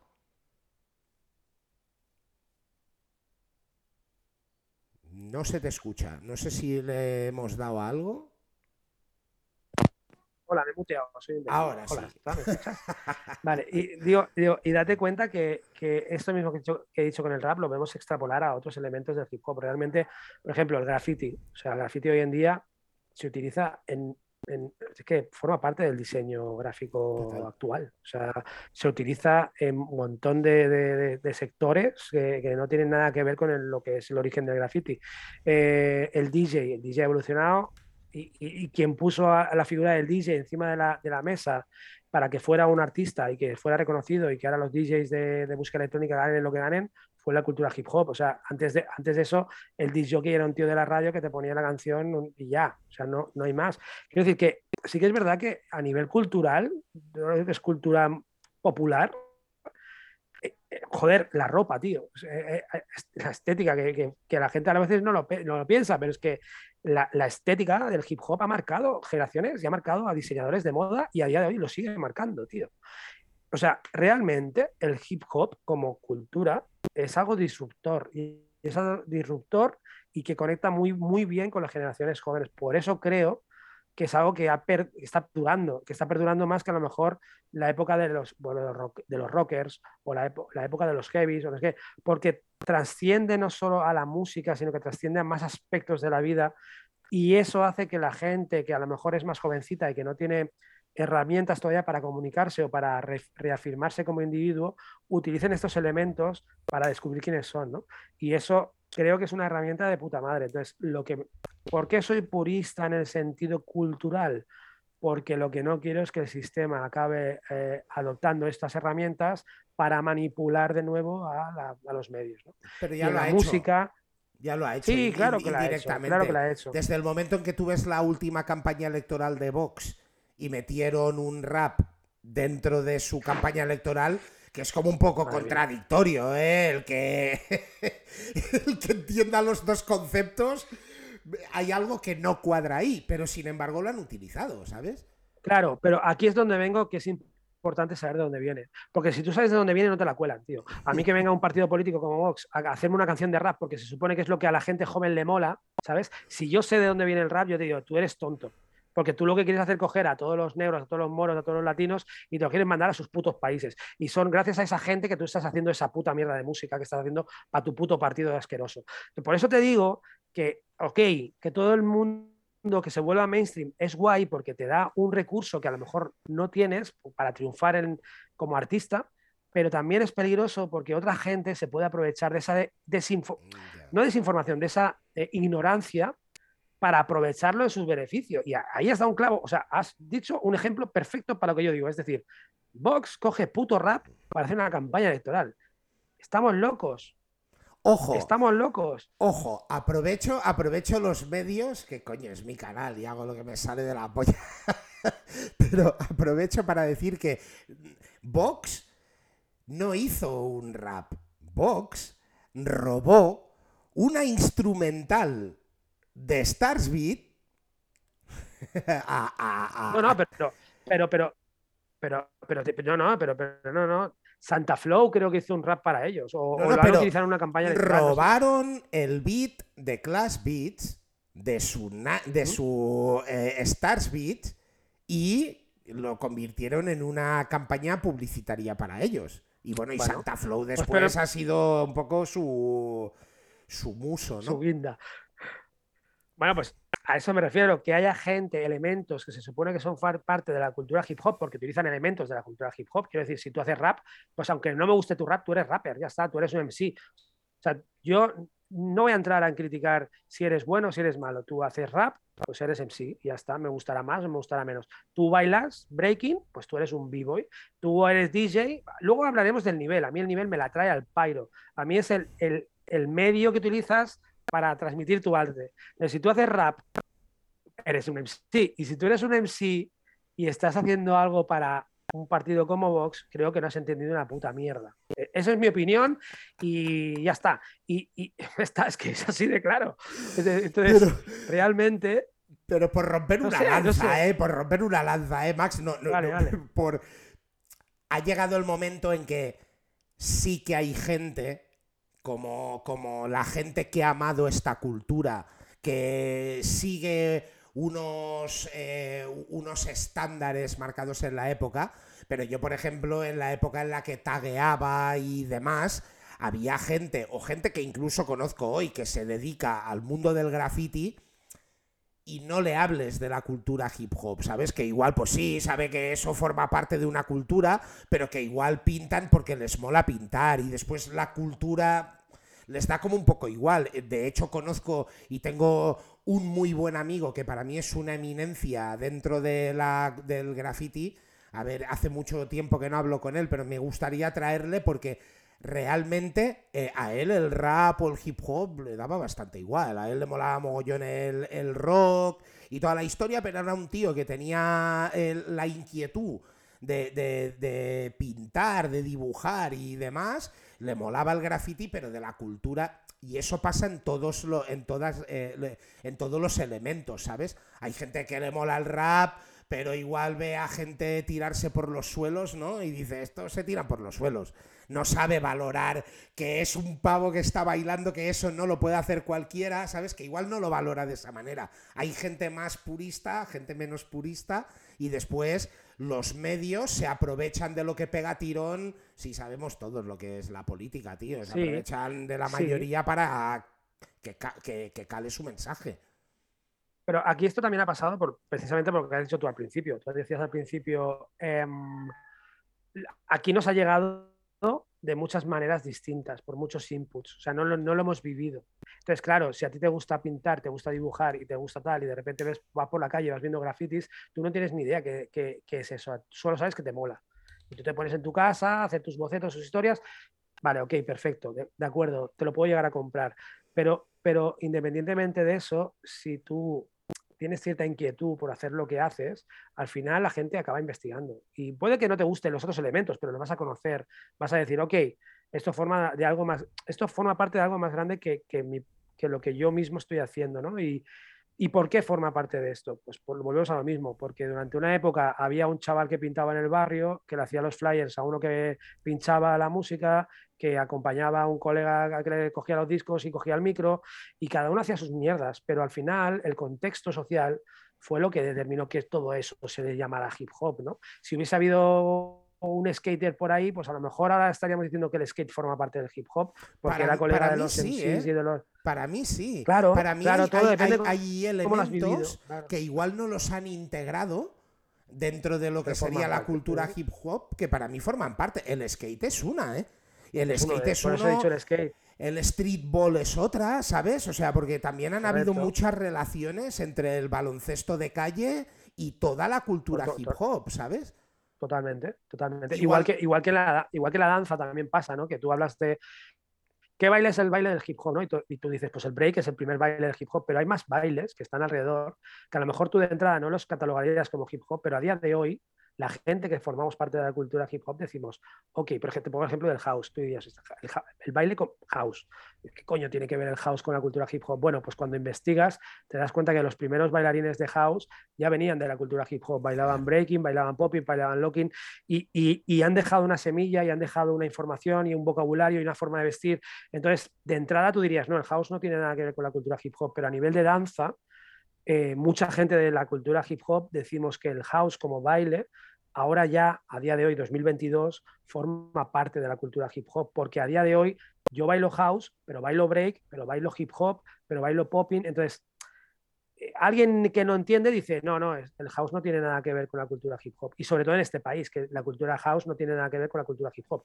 Pero en Estados Unidos no es así. Los primeros DJs de house, los primeros DJs de house salen de la cultura hip hop, con lo cual bueno, o, es verdad estaba- que estaban integrados como tal, porque es que al final, Max, el, el hip hop, ojo, ojo a, a lo que voy a decir, pero el hip hop es música electrónica, ¿no? Totalmente, claro, sample. Qui- qui- quiere decir Sí, que todo lo que es cultura o música electrónica deriva en uno u otro momento En de la momento, historia sí. del mismo lado. correcto. Sí, pero esto la gente que no entiende de música o que no entiende o que no ha estudiado, que no lo sabe. Ya está, no pasa nada, tú no lo sabes. Ok, pero claro, cuando hablamos de, de rap, que se supone que, que es una forma de expresión muy clara, ¿no? Y que es algo musical y que se ha utilizado de mu- muchas maneras, porque al final el rap se ha utilizado de muchas maneras. Cuando alguien se apropia de ese, para mí es una apropiación, es como una apropiación cultural, tío. O sea, Total. a nivel de ideología, te hablo de. Porque yo diría, pero entonces tú eres un blanco, ¿por qué bailas? Si tú no eres latino, ni eres puertorriqueño, ni eres dominicano, ni eres afroamericano, ¿por qué coño estás bailando? Ok, de acuerdo, pero es que yo no estoy hablando de eso, yo estoy hablando de, del pozo cultural que tiene eso y de dónde viene y, de, qué significaba para esa gente. Es que alguien de Vox, que su ideología ya propia es que no comulga con el inmigrante, que no comulga con el pobre, y ya no te digo con el, con el inmigrante, porque muchas veces esta gente ni, ni siquiera es racista, solo es clasista. Es decir, el pobre me da miedo, el pobre me va a robar, el pobre no sé qué. Si viene un negro rico, no tiene ningún problema. Si viene un árabe, un jeque árabe a hacer negocios a España, no tiene ningún problema. Tiene un problema con el, con el moro, con el negro que viene en patera, ¿sabes? Con ese tiene el problema. Porque viene aquí, es un delincuente, no sé qué. Entonces, no creo que sea tanto. Podríamos analizar mucho esto, ¿eh? pero creo que esta- estas tendencias no van tanto por, por- incluso por la raza, sino más por, más por el cash flow, ¿sabes? El que es pobre, eh, Yo tengo para- aporafobia, ¿no? No, no para- me quiero juntar con esa gente. Para ¿no? mí toda la política eh, viene un poco por el cash flow y después eh, he conocido y conozco y si quieres podemos hablar de ello. Mm, Gente muy cercana a mí que en algún momento se ha metido en la política porque tenían el- la conciencia, por eso te decía que si querías podíamos hablar de ello, que se han metido en la política pensando que realmente era la manera de cambiar las reglas y de golpe te encuentras con toda una parafernalia montada donde o pasas por el tubo o no llegarás. ¿Sabes? O sea, primero porque en España funcionamos con la, el formato de, de la partitocracia. ¿Sabes? O comulgas con lo que dice el partido, o por muy buenas que tengas tus ideas, te comes un mojón. No vas a progresar dentro del partido. ¿Sabes lo que te quiero decir? Y primero que vivimos en un país, y es, vuelvo a decir lo mismo, es mi opinión, yo no tengo la verdad universal, pero vivimos en un país donde qué más da que tú digas que eres de derechas, qué más da que tú digas que eres de izquierdas, al menos los que nos han gobernado. Porque los que nos han gobernado siguen una línea que, me- que- da igual la chaqueta política que se pongan, gestionan aproximadamente de la misma manera. ¿Sabes lo que te quiero decir? Sí, sí, sí, sí. Yo, yo te digo, yo mi experiencia personal, yo sí, yo he estado en política activa, yo he estado en su momento, en el año 2014, eh, por motivos personales, porque las circunstancias de la vida dan muchas vueltas. A mí la crisis de- del 2008 no- me pegó muy fuerte. Mm, eh, tuvimos problemas familiares heavy de, de perder la casa y todo, o sea, algo heavy. Y a mí, eh, yo ya siempre he tenido mucha conciencia social y siempre he estado muy politizado, pero ese, ese, yo hablamos del 15M, que también estuve en las plazas, que también me bajé a las plazas y estuve ahí eh, escuchando sobre todo y también eh, interviniendo de vez en cuando. Eso me activó mucho políticamente, ¿no? Y, y en el 2014, cuando salió todo el tema de, de Podemos, yo, yo claramente me, me uní a, a Podemos. De hecho, fui uno de los miembros fundadores de- del Círculo de Tarrasa, de. Podemos Tarrasa. Me presenté, o sea, yo he estado muy metido en política activa y me he dado cuenta de muchas cosas también, ¿eh? buenas y malas. Y he encontrado gente buena de corazón que realmente se ha metido ahí porque realmente creía que en el cambio y creía que era posible el cambio. Y gente también de otros partidos que lo que hicieron en su momento es ver que había una oportunidad porque lo estaba petando y meterse en medio para coger su silla y calentarla, ¿no? O sea, he visto las dos cosas, ¿no? He visto mucho trepa y he visto muchas ilusiones y mucha gente con mucho, con mucho talento que se ha acabado quemando, entre ellos yo, eh, por ver según qué cosas. Pero eso no quita, cuidado, porque cuando entras en esto también te das cuenta de cómo funciona el sistema. Te lo he dicho antes, el sistema funciona de una manera muy clara. Si tú entras en el juego del sistema, eh, tienes dos caminos, o ser totalmente disruptor y no querer entrar en ese juego, ¿vale? Que ha pasado con Podemos al principio, pasó, y cuando pasó con Podemos lo que pasó es lo que vino en consecuencia de que si ETAR, nos han llamado de todos, ETAR, o sea, nazi, etarras, filo, sí, todo eso, todo eso no es más, y se está demostrando, están saliendo datos, o sea, quiero decir, si te, informas un poco, vas viendo que todo lo que se ha ido diciendo, las, las cosas que se han dicho del partido, eh, son infundadas, son inventadas, porque el propio motor del sistema no puede permitir. Mira, yo recuerdo que decía, mira, ¿sabes qué? Si tú quieres cambiar las cosas, haz un partido y preséntate a las elecciones. Vale, se hizo eso. Y cuando vieron los resultados y vieron cómo le iban las, el tema de los votos, de repente ya, ya no les hacía tanta gracia. Y entonces empezaron con atacando a los, a los líderes del partido, que, que, sí, que tendrán sus cosas, que no son perfectos, que son gente que, que, que tiene sus historias. Yo no voy a entrar a hablar de eso porque no me interesa tampoco, pero te digo que nos han engañado no los dirigentes de Podemos, nos han engañado los medios de comunicación que están totalmente compinchados con el sistema actual. Hoy en día no hay periodismo, hoy en día hay partitocracia y gente que paga cheques y que paga facturas y que se las paga a los, a los medios de comunicación. ¿Cómo vas a hacer tú que un medio que te está un partido político que te está pagando a ti vas a hacer una noticia eh, metiéndote con lo que está metiendo la mano en la caja? Que no lo vas a hacer. Y si lo haces, lo vas a hacer de forma muy sutil y muy en segundo plano, porque toca, ¿no? Y al final también te das cuenta que la gente es gilipollas, que la gente, eh, la gente entra en política o se mete en política como si fuera esto el Barça o el Madrid. Yo soy del Barça y soy del Barça y da igual lo que haga el Barça, que voy a seguir siendo del Barça. Y eso me parece un error, me parece un error de, base, porque es decir, hay gente que está votando al PSOE pensando que está votando a izquierda. El PSOE dejó de ser de izquierda en el año 84. O sea, el PSOE no es de izquierdas. O sea, y tú se lo dices a la gente y no lo entiende. No, no, porque el PSOE históricamente, y me hablan de la guerra civil y me hablan del origen del PSOE. Si, si la gente de esa época levantara la puta cabeza y viera dónde está el PSOE ahora, te juro que eh, es, se, volvían, se, preferirían se, se, volvían otra vez. sí, pégame otro tiro en la nuca, tío. Es que, es que, es que realmente es, es vergonzoso. Entonces, aquí se ha montado lo que dices tú, una partitocracia entre derechas e izquierdas que se han ido pasando la verdad, que no era derecha e izquierdas, es gobierno yo cuatro años, ocho años, luego te pasas tú, luego tal, luego tal. Pues, y esto se les ha acabado el chollo durante unos años con el tema porque ha salido salió, y es la realidad, salió Podemos que rompió un poco el esquema del bipartidismo. Sí, al menos en la, en la izquierda y, en incluso en la derecha Ciudadanos, ¿sabes? Que después Correcto, pero puedes entrar fue más o, o si menos, pero realmente igual era una derecha nueva, ¿sabes lo que te quiero decir? Era gente que después podías estar o no de acuerdo con su manera de pensar, pero desde luego de momento robarnos no nos habían robado. Y yo puedo entender que haya gente de derechas, como puedo entender que haya gente de izquierdas y que diga, mira, yo soy de derechas, tengo mi convicción. Yo esto es así, pues tengo que votar derecha, pues yo qué sé, le voy a dar la oportunidad a Ciudadanos. Como que entiendo que haya gente de izquierdas y coincido 100% con lo que dices tú. Para mí, eh, eh, el PSOE no es ni un partido, porque cuando se han tenido que hacer la cama con los unos a los otros se la han hecho. Socialista, no sé hasta qué punto. Son socialistas. Son socialistas. Obreros, creo que han trabajado poco. Y españoles, me cabe la duda porque han hundido España también, ¿sabes? Entonces, el que es español llama su, a su país, va a hacer todo menos joderlo. Bueno, pues aquí, aquí también entramos en eso, ¿no? Que es el patriotismo, todas estas mierdas que, se hablan, ¿no? Que parece que, el patriotismo solo forma parte de un arco ideológico que es la derecha, ¿no? Si tú eres patriota tienes que llevar la pulsera de España y tal, y luego solo se cogen la pasta y se la llevan fuera, y bueno.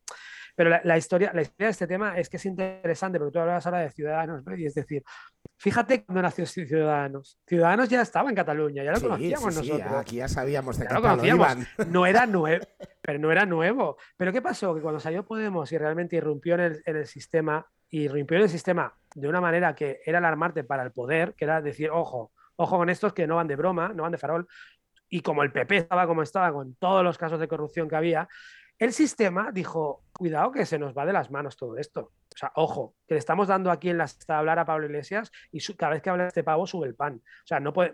De repente, de repente, fíjate que dejó de salir la sexta, de repente eh, se empezó a hablar de estas cosas y de repente sale Ciudadanos en un, en un sondeo mágicamente y dice, de repente Ciudadanos un 8% de los votos. Perdona, ¿de dónde sale esto? O sea, a ver, ¿me puedes explicar ¿De dónde sale esto? Pues obviamente esto es cocinado. Esto es decir, hay que hacer un contrapoder a esta gente. ¿Cuál es el contrapoder? Eh, em, crear un partido nuevo de derechas. Es decir, esta gente pues es nueva, no es el PP. Y si eres del PP y estás decepcionado con el PP, tienes otro partido al quien votar para que no perdamos el poder de toda esta, de toda esta mierda. Y con Vox ha pasado un poco lo mismo, cuando se ha hundido Ciudadanos, porque se ha hundido en la miseria, porque se ha hundido en la miseria, porque se ha visto era una, ilusión que había sido creada por los medios de comunicación, pues ya me dirás tú dónde están todos los votantes de Ciudadanos. Han desaparecido en tres años y ya no hay votantes de Ciudadanos. vale, ¿por qué? Porque ha sido totalmente montado, es que está todo montado. Y ahora pasa lo contrario. Cuando, cuando pasó de Cataluña, hubo precisamente una polarización de las posturas de nacionalistas catalanas y las nacionalistas españolas que hacía necesario el crear un partido político ultranacionalista español porque no existía. ¿Y qué pasó con el PP? Que mucha gente del PP se fue hacia Vox, que ya existía Vox, que Vox no es nuevo. Vox lleva de Vidal Cuadras, lleva desde el 2008, o no sé, lleva un montón de años. No es nuevo, pero es un partido que los medios han dicho, bueno, vamos a, darles voz, vamos a darles espacio y vamos a hacer que la gente que está hasta los huevos del PP, que de la corrupción y tal, pues que se vayan, ¿eh? pero son los mismos, son los mismos perros con distinto collar, o sea que son, son la misma mierda. Y en cuanto a la oportunidad, la ventana de oportunidad que tuvimos en su momento para intentar cambiar las cosas, que aunque no lo parezca, ciertas cosas han cambiado. Ah, podemos hablar del salario mínimo, de cómo estaba cuando llegamos en coalición a cómo está ahora y cómo estaría si hubiese pactado con Ciudadanos, también te lo digo. O sea que al final hay muchas cosas que se pueden debatir, muchas formas que se han hecho mal, mucha crítica que se puede hacer, pero sí que sigo creyendo que, que para mí cambiar las cosas solo hay dos formas, o con la violencia o jugando a su juego la violencia está mal vista. Lo has visto en Cataluña, cuando han habido ah, ciertos momentos. Sí, aún así, yo, yo, yo, yo soy muy, muy crítico hacia todos los partidos, porque realmente, no sé, hablo de, cómo lo he vivido yo, ¿eh? Y he visto, no sé, me han, me han descuadrado muchas cosas de donde dije digo, digo Diego, en todos los partidos, ¿eh? Que soy una persona, y yo creo que también eso a ti no te voy a descubrir la luz, de que soy una persona muy política, de que me, involucro mucho en, en, la parte social, en la parte de los derechos y demás, y he sido muy político, pero creo que han conseguido su labor, que es que me despolitice de su sistema. ¿Sabes? Yo realmente ahora lo miro desde un punto de vista crítico, desde la distancia, no me caso con ninguno de ellos, evidentemente pues yo vengo de donde vengo, tengo mi ideología más marcada hacia un lado que hacia el otro. También pienso que es, muy difícil evolucionar cuando alguien aporta una idea, sea del partido que sea, que hay ideas buenas, ¿eh? creo que en todos los partidos, yo creo que al final, cuando solo te dedicas a eso, alguna idea de vez en cuando se te debe ocurrir que esté bien. Pero el mero hecho de que la dices tú, y yo digo que, no por mis cojones, ¿sabes? Porque con que mando yo, ¿sabes? Es, no sé, y después... Es un juego. El sistema americano tampoco no lo, no, lo considero igual el, ideal, pero sí que es cierto que, por ejemplo, en la campaña electoral entre los dos bloques se matan, pero que cuando sale el presidente es todos a una, ¿sabes? Y si yo te puedo asesorar y te puedo aconsejar para que esto tire para adelante, lo hago y no se discuten de la misma manera que se discute aquí. Claro. Y evoluciona el país hacia, otro, hacia otros lares, ¿sabes? Pero, pero ¿sabes por qué? Pasa eso en Estados Unidos, porque son los mismos. Solo que unos, solo que un, o sea, en Estados Unidos el, eje central es el capital. O sea, eh, ya está. Y tanto demócratas como republicanos buscan eso. Ya está. Entonces se encuentran en muchos puntos, porque al final esos puntos entre neoliberales y liberales tampoco hay tanta diferencia. decir. El neo. O sea, lo que sí que hay, lo, sí, lo que sí que hay diferencia a lo mejor es que entre, entre ser racista y no serlo. Ahí sí que es la, la diferencia entre un republicano y un demócrata es que el demócrata puede ser racista, pero no lo dice, y el republicano, pues sí lo dice, ¿no? Pero quiero decir que ahí, ahí sí que hablas de partitocracia, ahí es mucho más heavy que aquí. Aquí, sí, aquí se hace mucho teatro, también te lo digo, porque luego hay mucho teatro, pero luego bajo mano hay mil movidas que se pactan unos con otros. bueno, claro, claro, pero, pero entiendo una cosa, que yo cuando hablo de que tienes que cambiar el sistema desde dentro es que hay unas reglas de juego y esas reglas de juego o te las saltas mediante una revolución o te las saltas eh, hackeando el sistema. O sea, entras en el sistema e intentas corromperlo. ¿Y qué hace el sistema? O te quiere absorber o te, de, capa, que es lo que ha pasado con Podemos. Y no hay más, y no hay más. Entonces, más allá de eso, independientemente de eso, hay muchas formas de hacer política. Yo di el paso y intenté hacer política institucional, no me salió bien. Eh, yo sigo haciendo política desde mi casa. Yo cada vez que hablo de política, ahora estoy haciendo política. O sea, que hay muchas formas de hacer política.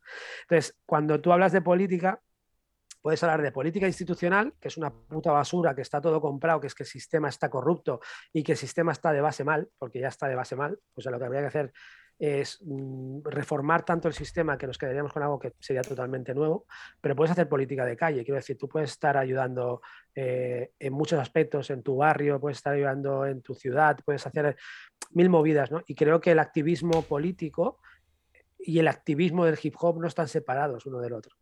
Al final, el activista es activista. Y si tú ves que pegan una paliza a un negro, de repente vas a saltar, vas a tener un resorte que te va a hacer saltar.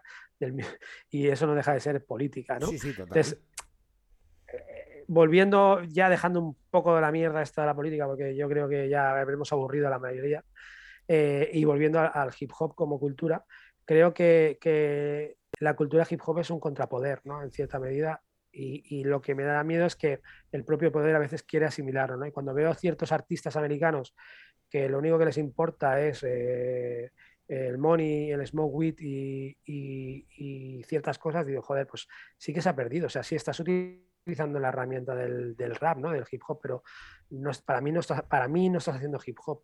Pero es para mí, es totalmente mi opinión y eso sé que soy un, una persona que muy, muy purista en este tema porque considero que el hip hop ha sido una herramienta política y una herramienta social de vital importancia, no solo en Estados Unidos, sino allá donde ha ido, tío. O sea, por ejemplo, en las favelas de Brasil, tío. O sea, el hip hop en las favelas de Brasil, ha, salvado un montón de vidas, tío. Lo utilizan un montón con los chavales para que se pongan a bailar break en vez de pegarse tiros entre ellos. Y, y joder, tío, ver una herramienta así, que, que la puedes utilizar de esa manera, eh, pues me parece súper interesante, ¿no? Que sea que, algo que, no sé, que empezaron con cuatro chavales ahí en Bronx, en Brooklyn, haciendo movidas, tío, haya llegado hasta donde ha llegado. Entonces creo que, nuestro deber en cierta medida, tío, eh, es intentar comunicarlo, ¿no? E intentar evangelizar. No me gusta esa palabra porque al final es como súper... Pero sí que en cierta medida, tío, darles el valor que tiene, tío, y no quedarte todo solo con la superficie, ¿no? Del, mundo flashy, lo guay que eres y, los conciertos que llenas. Y yo creo que, que, el artista concienciado tiene una responsabilidad también, ¿no? Pero es mi opinión, o sea, yo sé que, mucha gente dirá así, lo que tú quieras, pero a mí yo hago esto porque yo quiero triunfar y quiero ser famoso. y desde el, momento en el que se convierte en eh, un negocio, pues habrá quien canalizará el negocio allá donde le lleven sus propios intereses personales, ¿sabes? Y, Ahora, prefiero que el negocio lo haga un tío que sale de, un barrio humilde y que él se monte su business y que triunfe en la puta vida y que, y que salga del barrio y que pueda medrar y, cumplir sus sueños, ¿no? Y, y, salir de la mierda a que lo haga una gran multinacional aprovechándose de eso. Y ahí es donde está lo guay, ¿no? Lo guay de ahora es que mucha gente se ha hecho a sí misma, o sea, muchos artistas se han creado a sí mismos. Luego se les vienen las discográficas y las, y las multinacionales para seguir haciendo pasta, pero ellos saben muy bien cómo funciona el tema también, ¿eh? no son idiotas. Entonces, realmente han sabido aprovecharse de eso que ellos saben que son un buen producto, que son una buena marca, dicen, y quiero llegar más lejos. Si quiero llegar más lejos, necesito capital. ¿Quién me puede dar capital? ¿Me lo puede dar Universal? ¿Me lo puede dar Sony? ¿Me lo puede dar Warner? Ok, no hay problema. Que me lo den, pero yo voy a seguir haciendo mi mierda y voy a hacer mi mierda a mi manera. Y si no te gusta, vete a tomar por culo. Vete por donde venir porque en realidad no te necesito, porque no te, es que no te necesito. Si te necesito ahora es porque quiero ganar más pasta de la que ya estoy ganando. esa es la diferencia. Yo ya gano pasta. Ahora, ¿quiero ganar más pasta? Sí, pues te necesito porque ya está, porque yo no puedo llegar a, a, O sea, podría llegar, pero voy a tardar más en llegar. Y si tú me puedes impulsar y llegar en seis meses en vez de en, vez de en tres años, ole tú. Que no me mola, no te preocupes, a tomar por culo, ¿sabes? Eso está guay, eso me mola, eso es algo que me parece súper interesante y es algo que está pasando ahora, que hasta ahora no ha pasado. Al final los artistas hasta hace bien poco eran putas marionetas de las discográficas y tenían que hacer lo que les decía las discográficas y creo que el rap llegó un poco para romper con eso. ¿eh? Hasta, hasta incluso Elvis, tío, no sé si has visto el, el, biopic de Elvis, tío, que, Elvis estaba, el puto manager le, le hizo la puta vaina, tío, y, y, no podía hacer lo que quería, tío. Y, y, era, el, era el puto Elvis, ¿sabes? No podía hacer lo que quería porque tenía el manager, había firmado unas cosas que no le permitían hacer lo que quería. Hoy en día eso ha cambiado mucho, porque estos chavales saben mucho de la vida, tío. Saben mucho de la vida, no se, la las se ha, democratizado, se ha democratizado un poquito más, desde luego. Sí. Yo también para zanjar el, tema de, la política, sí que creo que es importante. Nosotros tenemos una movida aquí en Wario Radio, que es que nuestra cita, y a ti te va a tocar, así que empieza a dar al coco, nuestra cita deja a ciegas una pregunta para la siguiente cita sin saber con quién nos vamos a citar. La deja así pero por segunda semana consecutiva, no sé por qué, no sé si son los astros que se alinean, hay algo que, que cuando ya formuló la pregunta Moreno eh, eh, hace un par de semanas, ya, ya habíamos quedado, tú y yo ya nos habíamos citado, claro, él no lo sabía, y lanzó una pregunta al aire que, hostia, es como si lo hubiera hecho expresamente. Y sé que puede dar un poco de hablar y entenderás el por qué así zanjamos el tema de, la política. A ti te tocará hacerlo, ¿eh? Te ves pensando en una pregunta a voleo. La que te formuló él sin saber que venías tú y sin saber tu trayectoria y sin saber tu vida y sin saber la historia, él pregunta, ¿quiénes son los malos?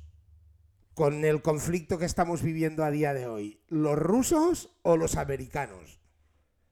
Hostia, buena pregunta, tío. es, buena esta pregunta. ¿eh? Es buena, es complicada de responder rápidamente. A ver, está claro que Rusia es una agresora y es, un, es, un, es una Rusia imperialista y es una Rusia que está cometiendo atrocidades en Ucrania. Pero, pero hay que ver qué es lo que ha hecho que Rusia dé ese paso. Y creo que durante mucho tiempo Estados Unidos ha estado provocando esta situación. Yo te voy a decir más, yo te creo, yo tengo una teoría propia.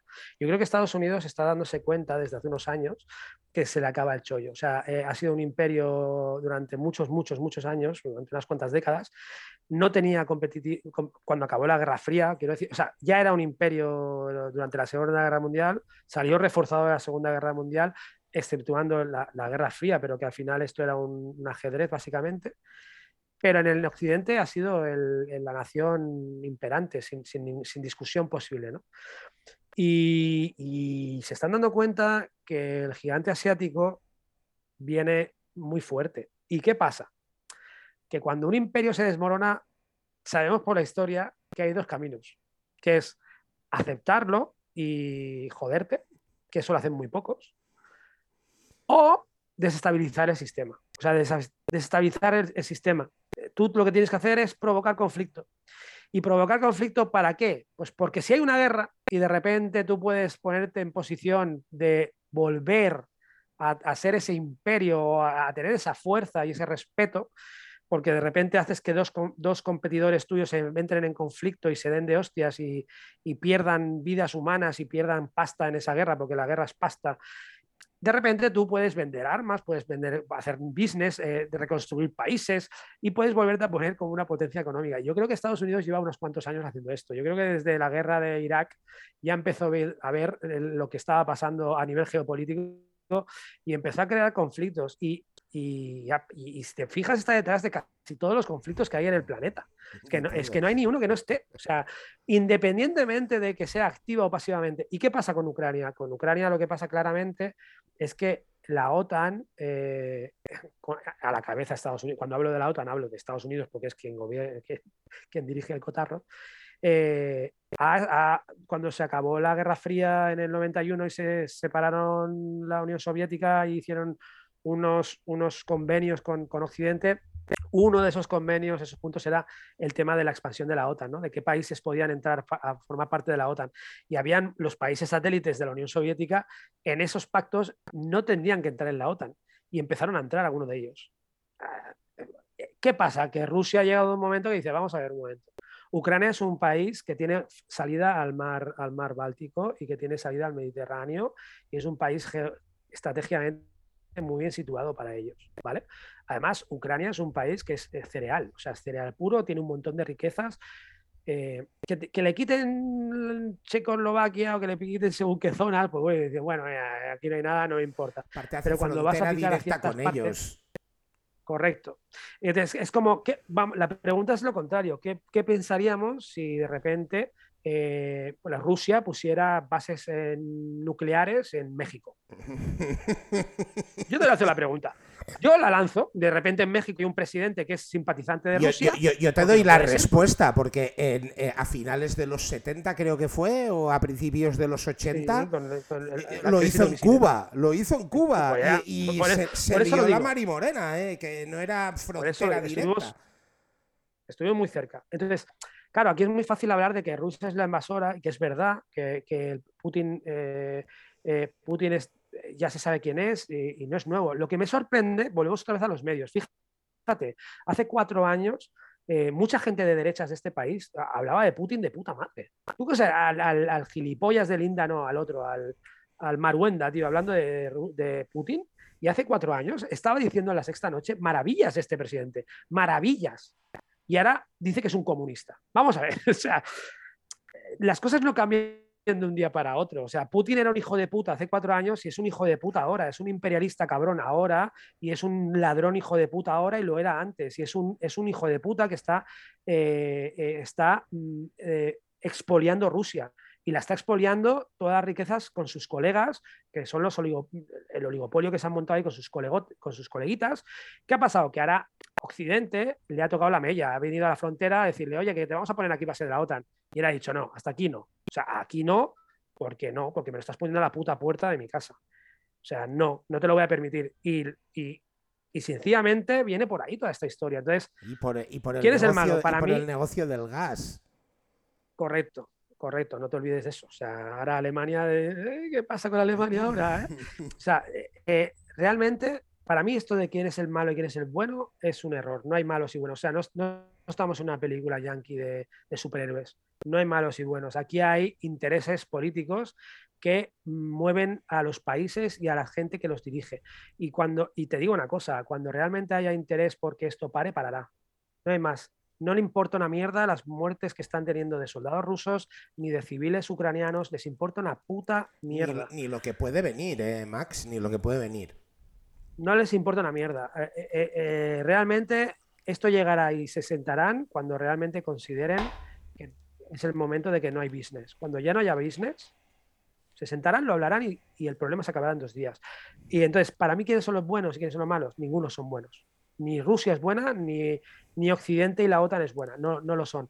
está sufriendo? El pueblo. Siempre sufre el puto pueblo. Al final son la gente que menos se lo espera, que está ahí sufriendo eh, lo insufrible. También es verdad que el gobierno de Zelensky o el anterior gobierno, con el tema del Donbass y de que son países, zonas, zonas de Ucrania que se sentían rusas, en cierta medida, un gran, correcto, un gran porcentaje de la población de ahí se sentía prorrusa. Eso no se habla, pero han habido, desde el 2014 han habido muchas matanzas allí por parte de Ucrania. Entonces, no es un conflicto fácil, ningún, ningún conflicto lo es, ningún conflicto lo es, y siempre hay que mirar detrás del telón, porque siempre hay movimiento detrás del telón. ¿Qué nos están vendiendo ahora? ¿Que Rusia está perdiendo la guerra?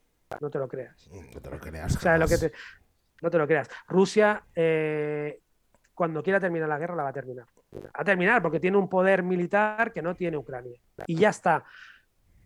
¿Quién la tiene más? El problema es que las escaladas eh, bélicas son muy peligrosas, porque son muy fáciles de escalar, pero muy difíciles de desescalar. ¿Qué pasa que si a uno de las dos partes se le empieza a ir un poco la olla, y yo creo que Rusia está dando bastantes avisos, yo creo que Rusia está diciendo eh, muy claramente, creo que Occidente se está pasando aquí, está enviando ciertos armamentos que mmm, vamos a empezar a parar esto porque realmente pueden considerar que están, están metiéndose directamente de una manera en la guerra, ¿no? Y cuando Rusia ha dicho que Crimea y que, y bueno, y, y Lugansk y toda esta zona de aquí es ya parte de Rusia, ellos dicen, vale, pero es que ahora ya no es una, un, un movimiento en un país extranjero, ahora que están atacando a mi país. Esto es lo complicado. Vamos a ver a dónde sale. Yo no creo, no creo realmente que, no creo, y ojalá no me equivoque, no creo que lleguemos a una escalada de ver lo que mucha gente está diciendo de algo nuclear. No lo creo. En todo caso, sí que podemos ver. miedo algún- me da. Miedo me da. Es que realmente, si Putin toma esa decisión, eh, es porque lo habrá hablado con China y China la tendrá de su parte. Y China no está muy por la labor. Yo creo que si China se posiciona. Aquí la clave es China. China está defendiendo a Rusia, pero está diciendo, relájate, ¿vale? Y lo que sí que estamos viendo claramente es eh, otra vez un- un- una, guerra fría de bloques. Es decir, tienes a Rusia, China, India, eh, ciertos países eh, que ahora están queriendo salir a flote del yugo americano y que son potencias y que se están uniendo para que de alguna manera, porque ya hay una guerra, hace años que tenemos una guerra económica y esto lo sabemos. Eh, desestabil- o sea, o sea, ¿qué pasa con Taiwán? O sea, ¿qué pasó el otro día con Taiwán y Estados Unidos? O sea, ¿por qué se meten ahí? ¿Para qué lo hacen? Explícamelo tú. A provocar un conflicto. Para que China tenga un conflicto con Taiwán, que ya lo tiene gestionado, que ha dicho, mira, si yo quiero ir a Taiwán, llego con toda mi tropa, la arraso y es mía. O sea, no vengáis aquí a ingerir en nuestras decisiones como país. Y eso Estados Unidos da de puta madre. Lo ha hecho siempre. Que es- En Oriente Próximo lo está haciendo continuamente. En Latinoamérica, en. Latinoamérica. Eh, es que donde se han metido lo han liado. Y, y- y los talibanes, ¿por qué están ahí? ¿Quién ¿Quién los puso, ahí, los talibanes? Los Estados Unidos. Está ¿quién, quién entrenó a Osama Bin Laden en su momento? Lo entrenó Estados Unidos, porque no querían a los comunistas. Eh, Afganistán, en los años 70, era, la- era Tú ves imágenes de Afganistán en los años 70, que cuando era prosoviética, y era un país libre, tío. Las mujeres no iban en burka ni mierdas en vinagre. Era un país occidentalizado, quiero decir, era un país próspero. ¿Qué pasó? Que era comunista y de repente no interesaba a Estados Unidos, dio fuerza a los talibanes, los talibanes hicieron la guerra en Afganistán, acabaron ganando esa puta guerra y de, esos lodos, de- bueno, de eso- ya sabes, o sea, o sea que para mí Estados Unidos es una puta mierda, es lo peor que me ha parido mm, como nación. Sí que me gusta mucho el rap y soy muy pro yankee Sí, sí, en el pero rap. una cosa no lleva a la Pero otra. como, pero como nación son lo puto peor. Y Rusia, a día de hoy, es lo misma mierda. Son nacionalistas, son mm, capitalistas a saco. O sea, no, mm, no, que no me intenten vender la moto de que eso es comunista, pero yo escucho a la derecha de, de muchos sitios diciendo que Rusia es comunista, porque, porque ahora interesa decir eso. Y hace tres días estaban haciendo fotos con Putin y estaban haciendo negocios con Putin. No, tío. No hay buenos y malos en esta historia. Hay hijos de puta, que son todos los que están gobernando son unos hijos de puta. Y ya está. Yo, y los buenos son los que están muriendo, tío. yo me Los rusos que les llevan a la puta guerra, que les ponen un arma sin. que les cogen ahora, les sacan de su casa, de su familia, para ponerse en una puta guerra que no han buscado. Y, y los, propios, y los propios ucranianos que están ahí sufriendo todas las, las- O sea, para mí esos son los buenos. Los buenos es el pueblo, tío. Punto. Y yo me atrevería a sumar en que, aparte de todo lo que has dicho y que estoy totalmente de acuerdo, de que para mí no hay ni buenos ni malos, ni hay guerra buena, eh, pero que no hay guerra buena no es la de Ucrania, ¿eh? es la de eh, Israel-Palestina, es la del Sudán, es todas las guerras son malas, todas, pero todas, y no hay una que sea mejor que la otra. Aparte, es que aquí no sé qué interés, no sé qué, qué- qué alianzas tenemos con Ucrania, no lo sé, pero meterse con Rusia y con todas mis disculpas, mi respeto y mi cariño a los andorranos no es meterse con Andorra, ¿eh? No, no, está claro. Es que aquí, aquí, aquí lo que está viendo también es un discurso muy. mm, ahora decías, ¿no? Lo de las guerras, ¿no? O sea, todas las guerras son iguales, desgraciadamente, ¿no? O sea, para mí sí son todas iguales, pero lo has dicho tú. ¿Quién habla de Palestina? ¿Quién habla de, quién habla de, bueno, de todos los conflictos armados que, a día de hoy asolan en el planeta, ¿no? Pero como son etnias distintas, ¿no? Como son pieles oscuras, pues no importan, porque cuando ves un niño de ojos azules, pues, oh, pobrecito el niño de ojos azules, te sientes como más vinculado porque, pues, mira, esto sucede, desgraciadamente sucede. Es una puta mierda, pero sucede. Dices, dices una cosa que es interesante, que es, vayamos a Alemania a ver qué opinan los de los ojos azules de nosotros, ¿eh? Correcto. Porque esta, es, esta es, una imagen que igual tiene el español de a pie de sí, mismo, ¿eh? La otra es cuando el español de a pie se va hacia esos países donde son rubios y con ojos azules, ¿eh? Que a ver qué es lo que opinan de nosotras. Europa empieza en los Pirineos, eso lo sabe todo el mundo. África, África empieza en los Pirineos. sí, y Europa empieza en los Pirineos, o sea, España es África, quiero decir, con esto lo que estás diciendo tú. Entonces, realmente, eh, eh, sí, es que no, no, no le veo. Aquí hay gente que juega un juego eh, y en el juego pues hay vidas humanas, tío, es, ya está. Y, somos, somos parte de un tablero que se está moviendo y que cuando esos intereses quieran, pues de repente llegarán acuerdos y de repente la violencia se acabará y todo llegará a su cauce otra vez y, iremos a autoconflicto y así, así funcionamos. Lo que pasa es que este conflicto conflicto me da miedo porque puede ser el principio de lo que te digo, ¿no? De cuando Estados Unidos ve que está perdiendo totalmente el control de la situación, no le queda otra que generar conflicto. Correcto. Y esos coletazos son peligrosos porque es una, es una potencia que tiene armamento nuclear y a lo mejor ellos quieren quedar como los buenos, ¿no? La, postura de salvadores. ¿Quién, ¿Quién, te ha pedido a ti que me vengas a salvar? ¿Te he pedido yo que me vengas a salvar? No, pues entonces no vengas de salvador de la democracia porque primero tu democracia es una puta mierda. Es más falsa que, y, segundo, eh, el adalid de la... Es que es, que es, todo un teatro, tío. Y la gente, desgraciadamente, cuando te informas, te informas en los medios occidentales que te cuentan lo que te quieren contar.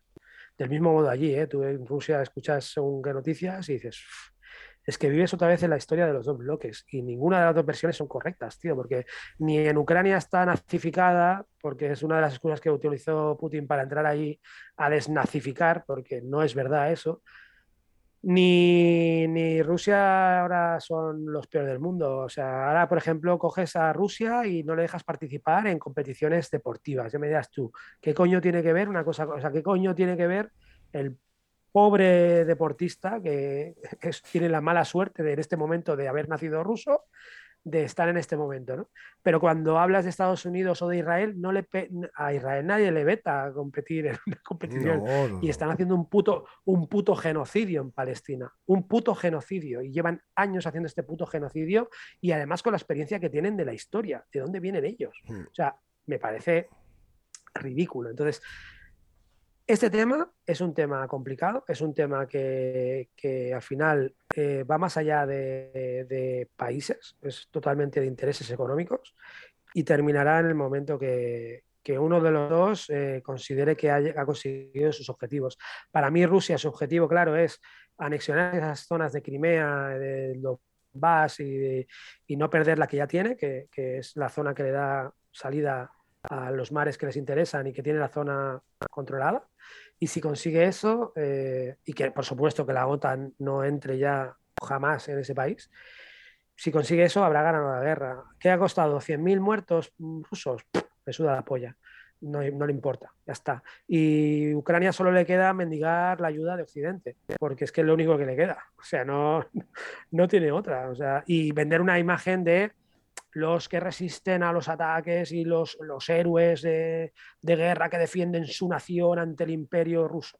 Bueno, tío, pues mm, históricamente Ucrania ha sido muchos años de Rusia, tampoco es algo nuevo, ¿eh? O sea, quiero decir, aquí hay muchas historias. No, no, no creo que sea un conflicto sencillo, ninguno lo es, ¿eh? pero hay pues, buenos, tío. Pues ahora viene lo bueno. Mm, ¿Qué le pregunto a mi siguiente cita? Hostia, ¿qué le preguntas a tu siguiente cita? Puede ser cualquier pregunta. Cualquiera. Bueno, como yo soy muy político, vamos a seguir por la política. ¿Crees que el hip hop tiene una ideología? Buena pregunta. Y como diría en su episodio Mal puto Dest, yo soy tu karma instantáneo y te pregunto, ¿tiene ideología el hip hop? Yo creo que ideología tiene. Tiene una ideología que parte de los valores que, lo promovieron, que son el Peace, Love, Unity and Having Fun. Si me pongo a pensar en esos valores, Peace, Love, Unity and Having Fun, me lleva a pensar en una sociedad que no, pues que no sea racista, que sea tolerante, que sea integradora, una sociedad que, mm, donde las clases sociales eh, no existan o que las diferencias entre las clases sociales no sean tan exageradamente grandes, sí que creo que tiene una ideología el hip hop para mí. Por eso te hablaba antes de, estas cosas. Yo lo creo realmente. Eh, por eso me choca cuando veo gente de ciertas tendencias ideológicas. Me pasa en el break. En el break hay gente que, dice votar a Vox, tío. Yo digo, ¿qué haces haciendo un baile de negros, tío? ¿Dónde vas?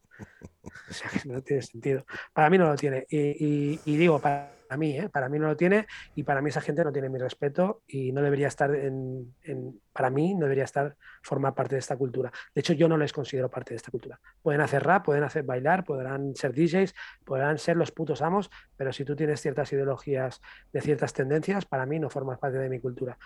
Para mí. Entonces sí que tiene ideología para mí. Y de hecho debe tenerla. Si no, volvemos a lo mismo eh, que, decían fuck the police, ¿no? ¿Eh? Y, fuck the system, ¿no? Pues si formas parte del sistema, amigo. Fight the power, tío. Fight the power, tío. Pues. Eh, que, decirte que, como siempre, ya sabes que, es, un placer el compartir charlas contigo, tío. Eh, no sé si has estado lo suficientemente cómodo, no sé si te hemos tratado. no, hombre, no, de puta madre, tío. tenía ganas, tenía ganas de venir, te lo digo. A mí estas cosas, a mí esta mierda me gustaba. A mí de hablar. Después de bailar. A mí no me gusta hablar. No, no, que va. Yo soy una persona bastante introvertida que no, no me no, me expongo ni me manifiesto. Pero sí que yo recuerdo en, en, en Footlocker haber tenido varias conversaciones. sí, sí, sí, de muchos palos. Que realmente al final de todo esto es lo que es Wario Radio, ¿sabes? O sea, evidentemente para mí, lo he dicho al principio, claro, no estabas en pantalla, igual no me habías escuchado, pero mi consideración acerca de ti para mí eres una eminencia, aparte he tenido la suerte de, haber coincidido a lo largo ya desde, desde eh, principios de los 2000, pues en el Jamboree, después trabajando juntos. Eh, para mí las dos, las dos batallas que presentamos fueron espectaculares, o sea, me lo pasé de puta madre y que siempre mm. pues hemos tenido esa nuestras similitudes, nuestras diferencias, pero, pero mm, tenía muchas ganas de que vinieras y, de que te expresaras. Porque si algo pues, gracias por gracias por, por, por invitarme. Eh, de puta madre que esto crezca, tío. Y el proyecto está muy chulo, la verdad. Dar un, un sitio donde la gente de la cultura podamos expresarnos y podamos hablar sin tapujos está, está genial. Y, y, ya sabes, tío, o sea, lo de, la, lo de la eminencia lo puedes quitar de ahí porque no considero para nada que sea así. Solo soy un tío que lleva mucho tiempo en esto y al final yo siempre he pensado que esto es una carrera, una maratón, una maratón, ¿no? Que al final los que llevan más tiempo y aguantan, pues bueno, al final tienen un poco el reconocimiento ¿no? de, la comunidad, pero que, que para nada una eminencia. Una, persona que está aquí. Y... El reconocimiento lo tienes. O sea, el reconocimiento lo tienes. Yo creo que la cultura y sobre todo el, movimiento, creo que al menos, igual pues no como uno mereciera o no, pero los puristas, como tú antes decías del rollo, saben quién eres, te respetan, eh, has formado parte de muchas crews a lo largo de tu vida y de crews con mucho nombre a nivel, a nivel nacional y a nivel internacional. Ha representado crews internacionales también. sí, Azul King, sí. Te, pusiste algún que otro chalequito? Mm. Sí, de Zulu King, sí, sí. El 2007 hasta 2011, sí. Sí, sí, la verdad que sí. Es un orgullo también haber podido representar eh, a, bueno, uno de los primeros grupos, si no el primer grupo del, del breaking que formaba parte de la Zulu Nation y que, bueno, o sea, sí. Sí, sí. a ver, no es, mm, quiero decir, al final somos quienes somos y los hechos están ahí, ya está. Pero que, que, te agradezco que me hayas invitado, me lo he pasado de puta madre y siempre que estoy contigo, yo pasan los años y no nos vemos, pero cuando hablamos para mí es como si fuera el año 2001, ¿sabes? Que no que está guay eso, ¿sabes? Que puede tener gente así de la cultura que sigas manteniendo el contacto y que pase los tiempos y el tiempo que pase haya buen, buen rollo y buen feeling, tío. Pues ahora la, única problemática, pero que no es problemática, ¿eh? pero la única, el único conflicto que tiene Wario Radio a día de hoy es que de momento lo estamos haciendo de forma bisemanal. No sé por qué la lista, por suerte para mí, es muy larga. De realmente es lo que te decía antes. A mí el rap no me ha dado dinero, pero me ha hecho conocer a es, mi, adjetivo que, os digo, ¿eh? que para mí sois eminencias de, esa, de esta cultura, pero quién sabe, igual en un futuro no muy lejano, pues tenemos un capítulo 2 de, de B-Boy Max One. Cuando quieras, y molaría hacer en plan con más gente, tío.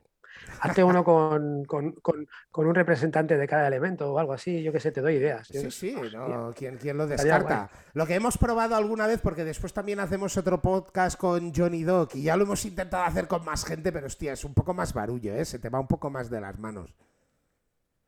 Bueno, sí, es un poco más caótico, pero bueno, si la gente respeta, respeta el turno de palabra y al, y al, conductor del programa, puede funcionar. Estaría guapo, ¿eh? en verdad molaría. Pero lo dicho, pues agradecido un montón porque te hayas querido también citar eh, aquí con, con Wario Radio y con un servidor y que vamos, esta es tu casa, se te quiere, se te respeta y se te admira mogollón por, por como persona, tu trayectoria y, todo lo que has hecho para esta cultura que, que evidentemente en nuestro país ha tenido de todo menos ser fácil. Pues gracias, tío, y, nada, seguimos, tío. Pues hemos tenido hoy, pues para mí, vamos, tenía, tenía una necesidad imperiosa de, tener a, Max One aquí conmigo. Eh, lo dicho, hemos tenido muchas experiencias juntos que nos han hecho debatir y que bajo mi criterio pues me parecía interesantísimo tenerlo aquí con nosotros. Y pues bueno, los que os lo habéis perdido, porque no ha habido así como mucha actividad hoy en el chat, pero los que os lo habéis perdido, eh, os jodéis. Eh, no, es mentira. Mañana lo tendréis en versión audio podcast en Spotify. Eh, pasado mañana lo vais a tener en versión video podcast en YouTube, que para que se nos vea lo guapos que estábamos y, y lo bien posicionados delante de la cámara. Eh, se os recomienda porque ya eso ya depende de vosotros, de que entréis en todas las redes sociales, porque estamos en Instagram, estamos en TikTok, estamos en todos los canales de podcast, desde esta semana también ya estamos eh, en Amazon. Eh, estamos en YouTube, o sea que eh, podáis entrar y nos podáis seguir, que a fin de cuentas eh, hay la promoción a corto plazo de que es gratuito darle al botoncito y seguirnos, que de aquí, de aquí poco pues seguramente que os va a costar pasta, así que aprovechar el momento y darle al follow. Y nada, pues en muy breve eh, tenemos un siguiente episodio de, de Wario Radio. Eh, espero que os lo hayáis pasado una décima parte de lo bien que me lo he podido pasar yo. Y si hemos conseguido eso, ha valido la pena sin duda. Así que nada, eh, lo dicho, nos vemos en Wario Radio y siempre es un placer estar aquí pues con todos los que nos seguís y con todos los que nos apoyáis. Así que muy breve Wario Radio otra vez. Jala.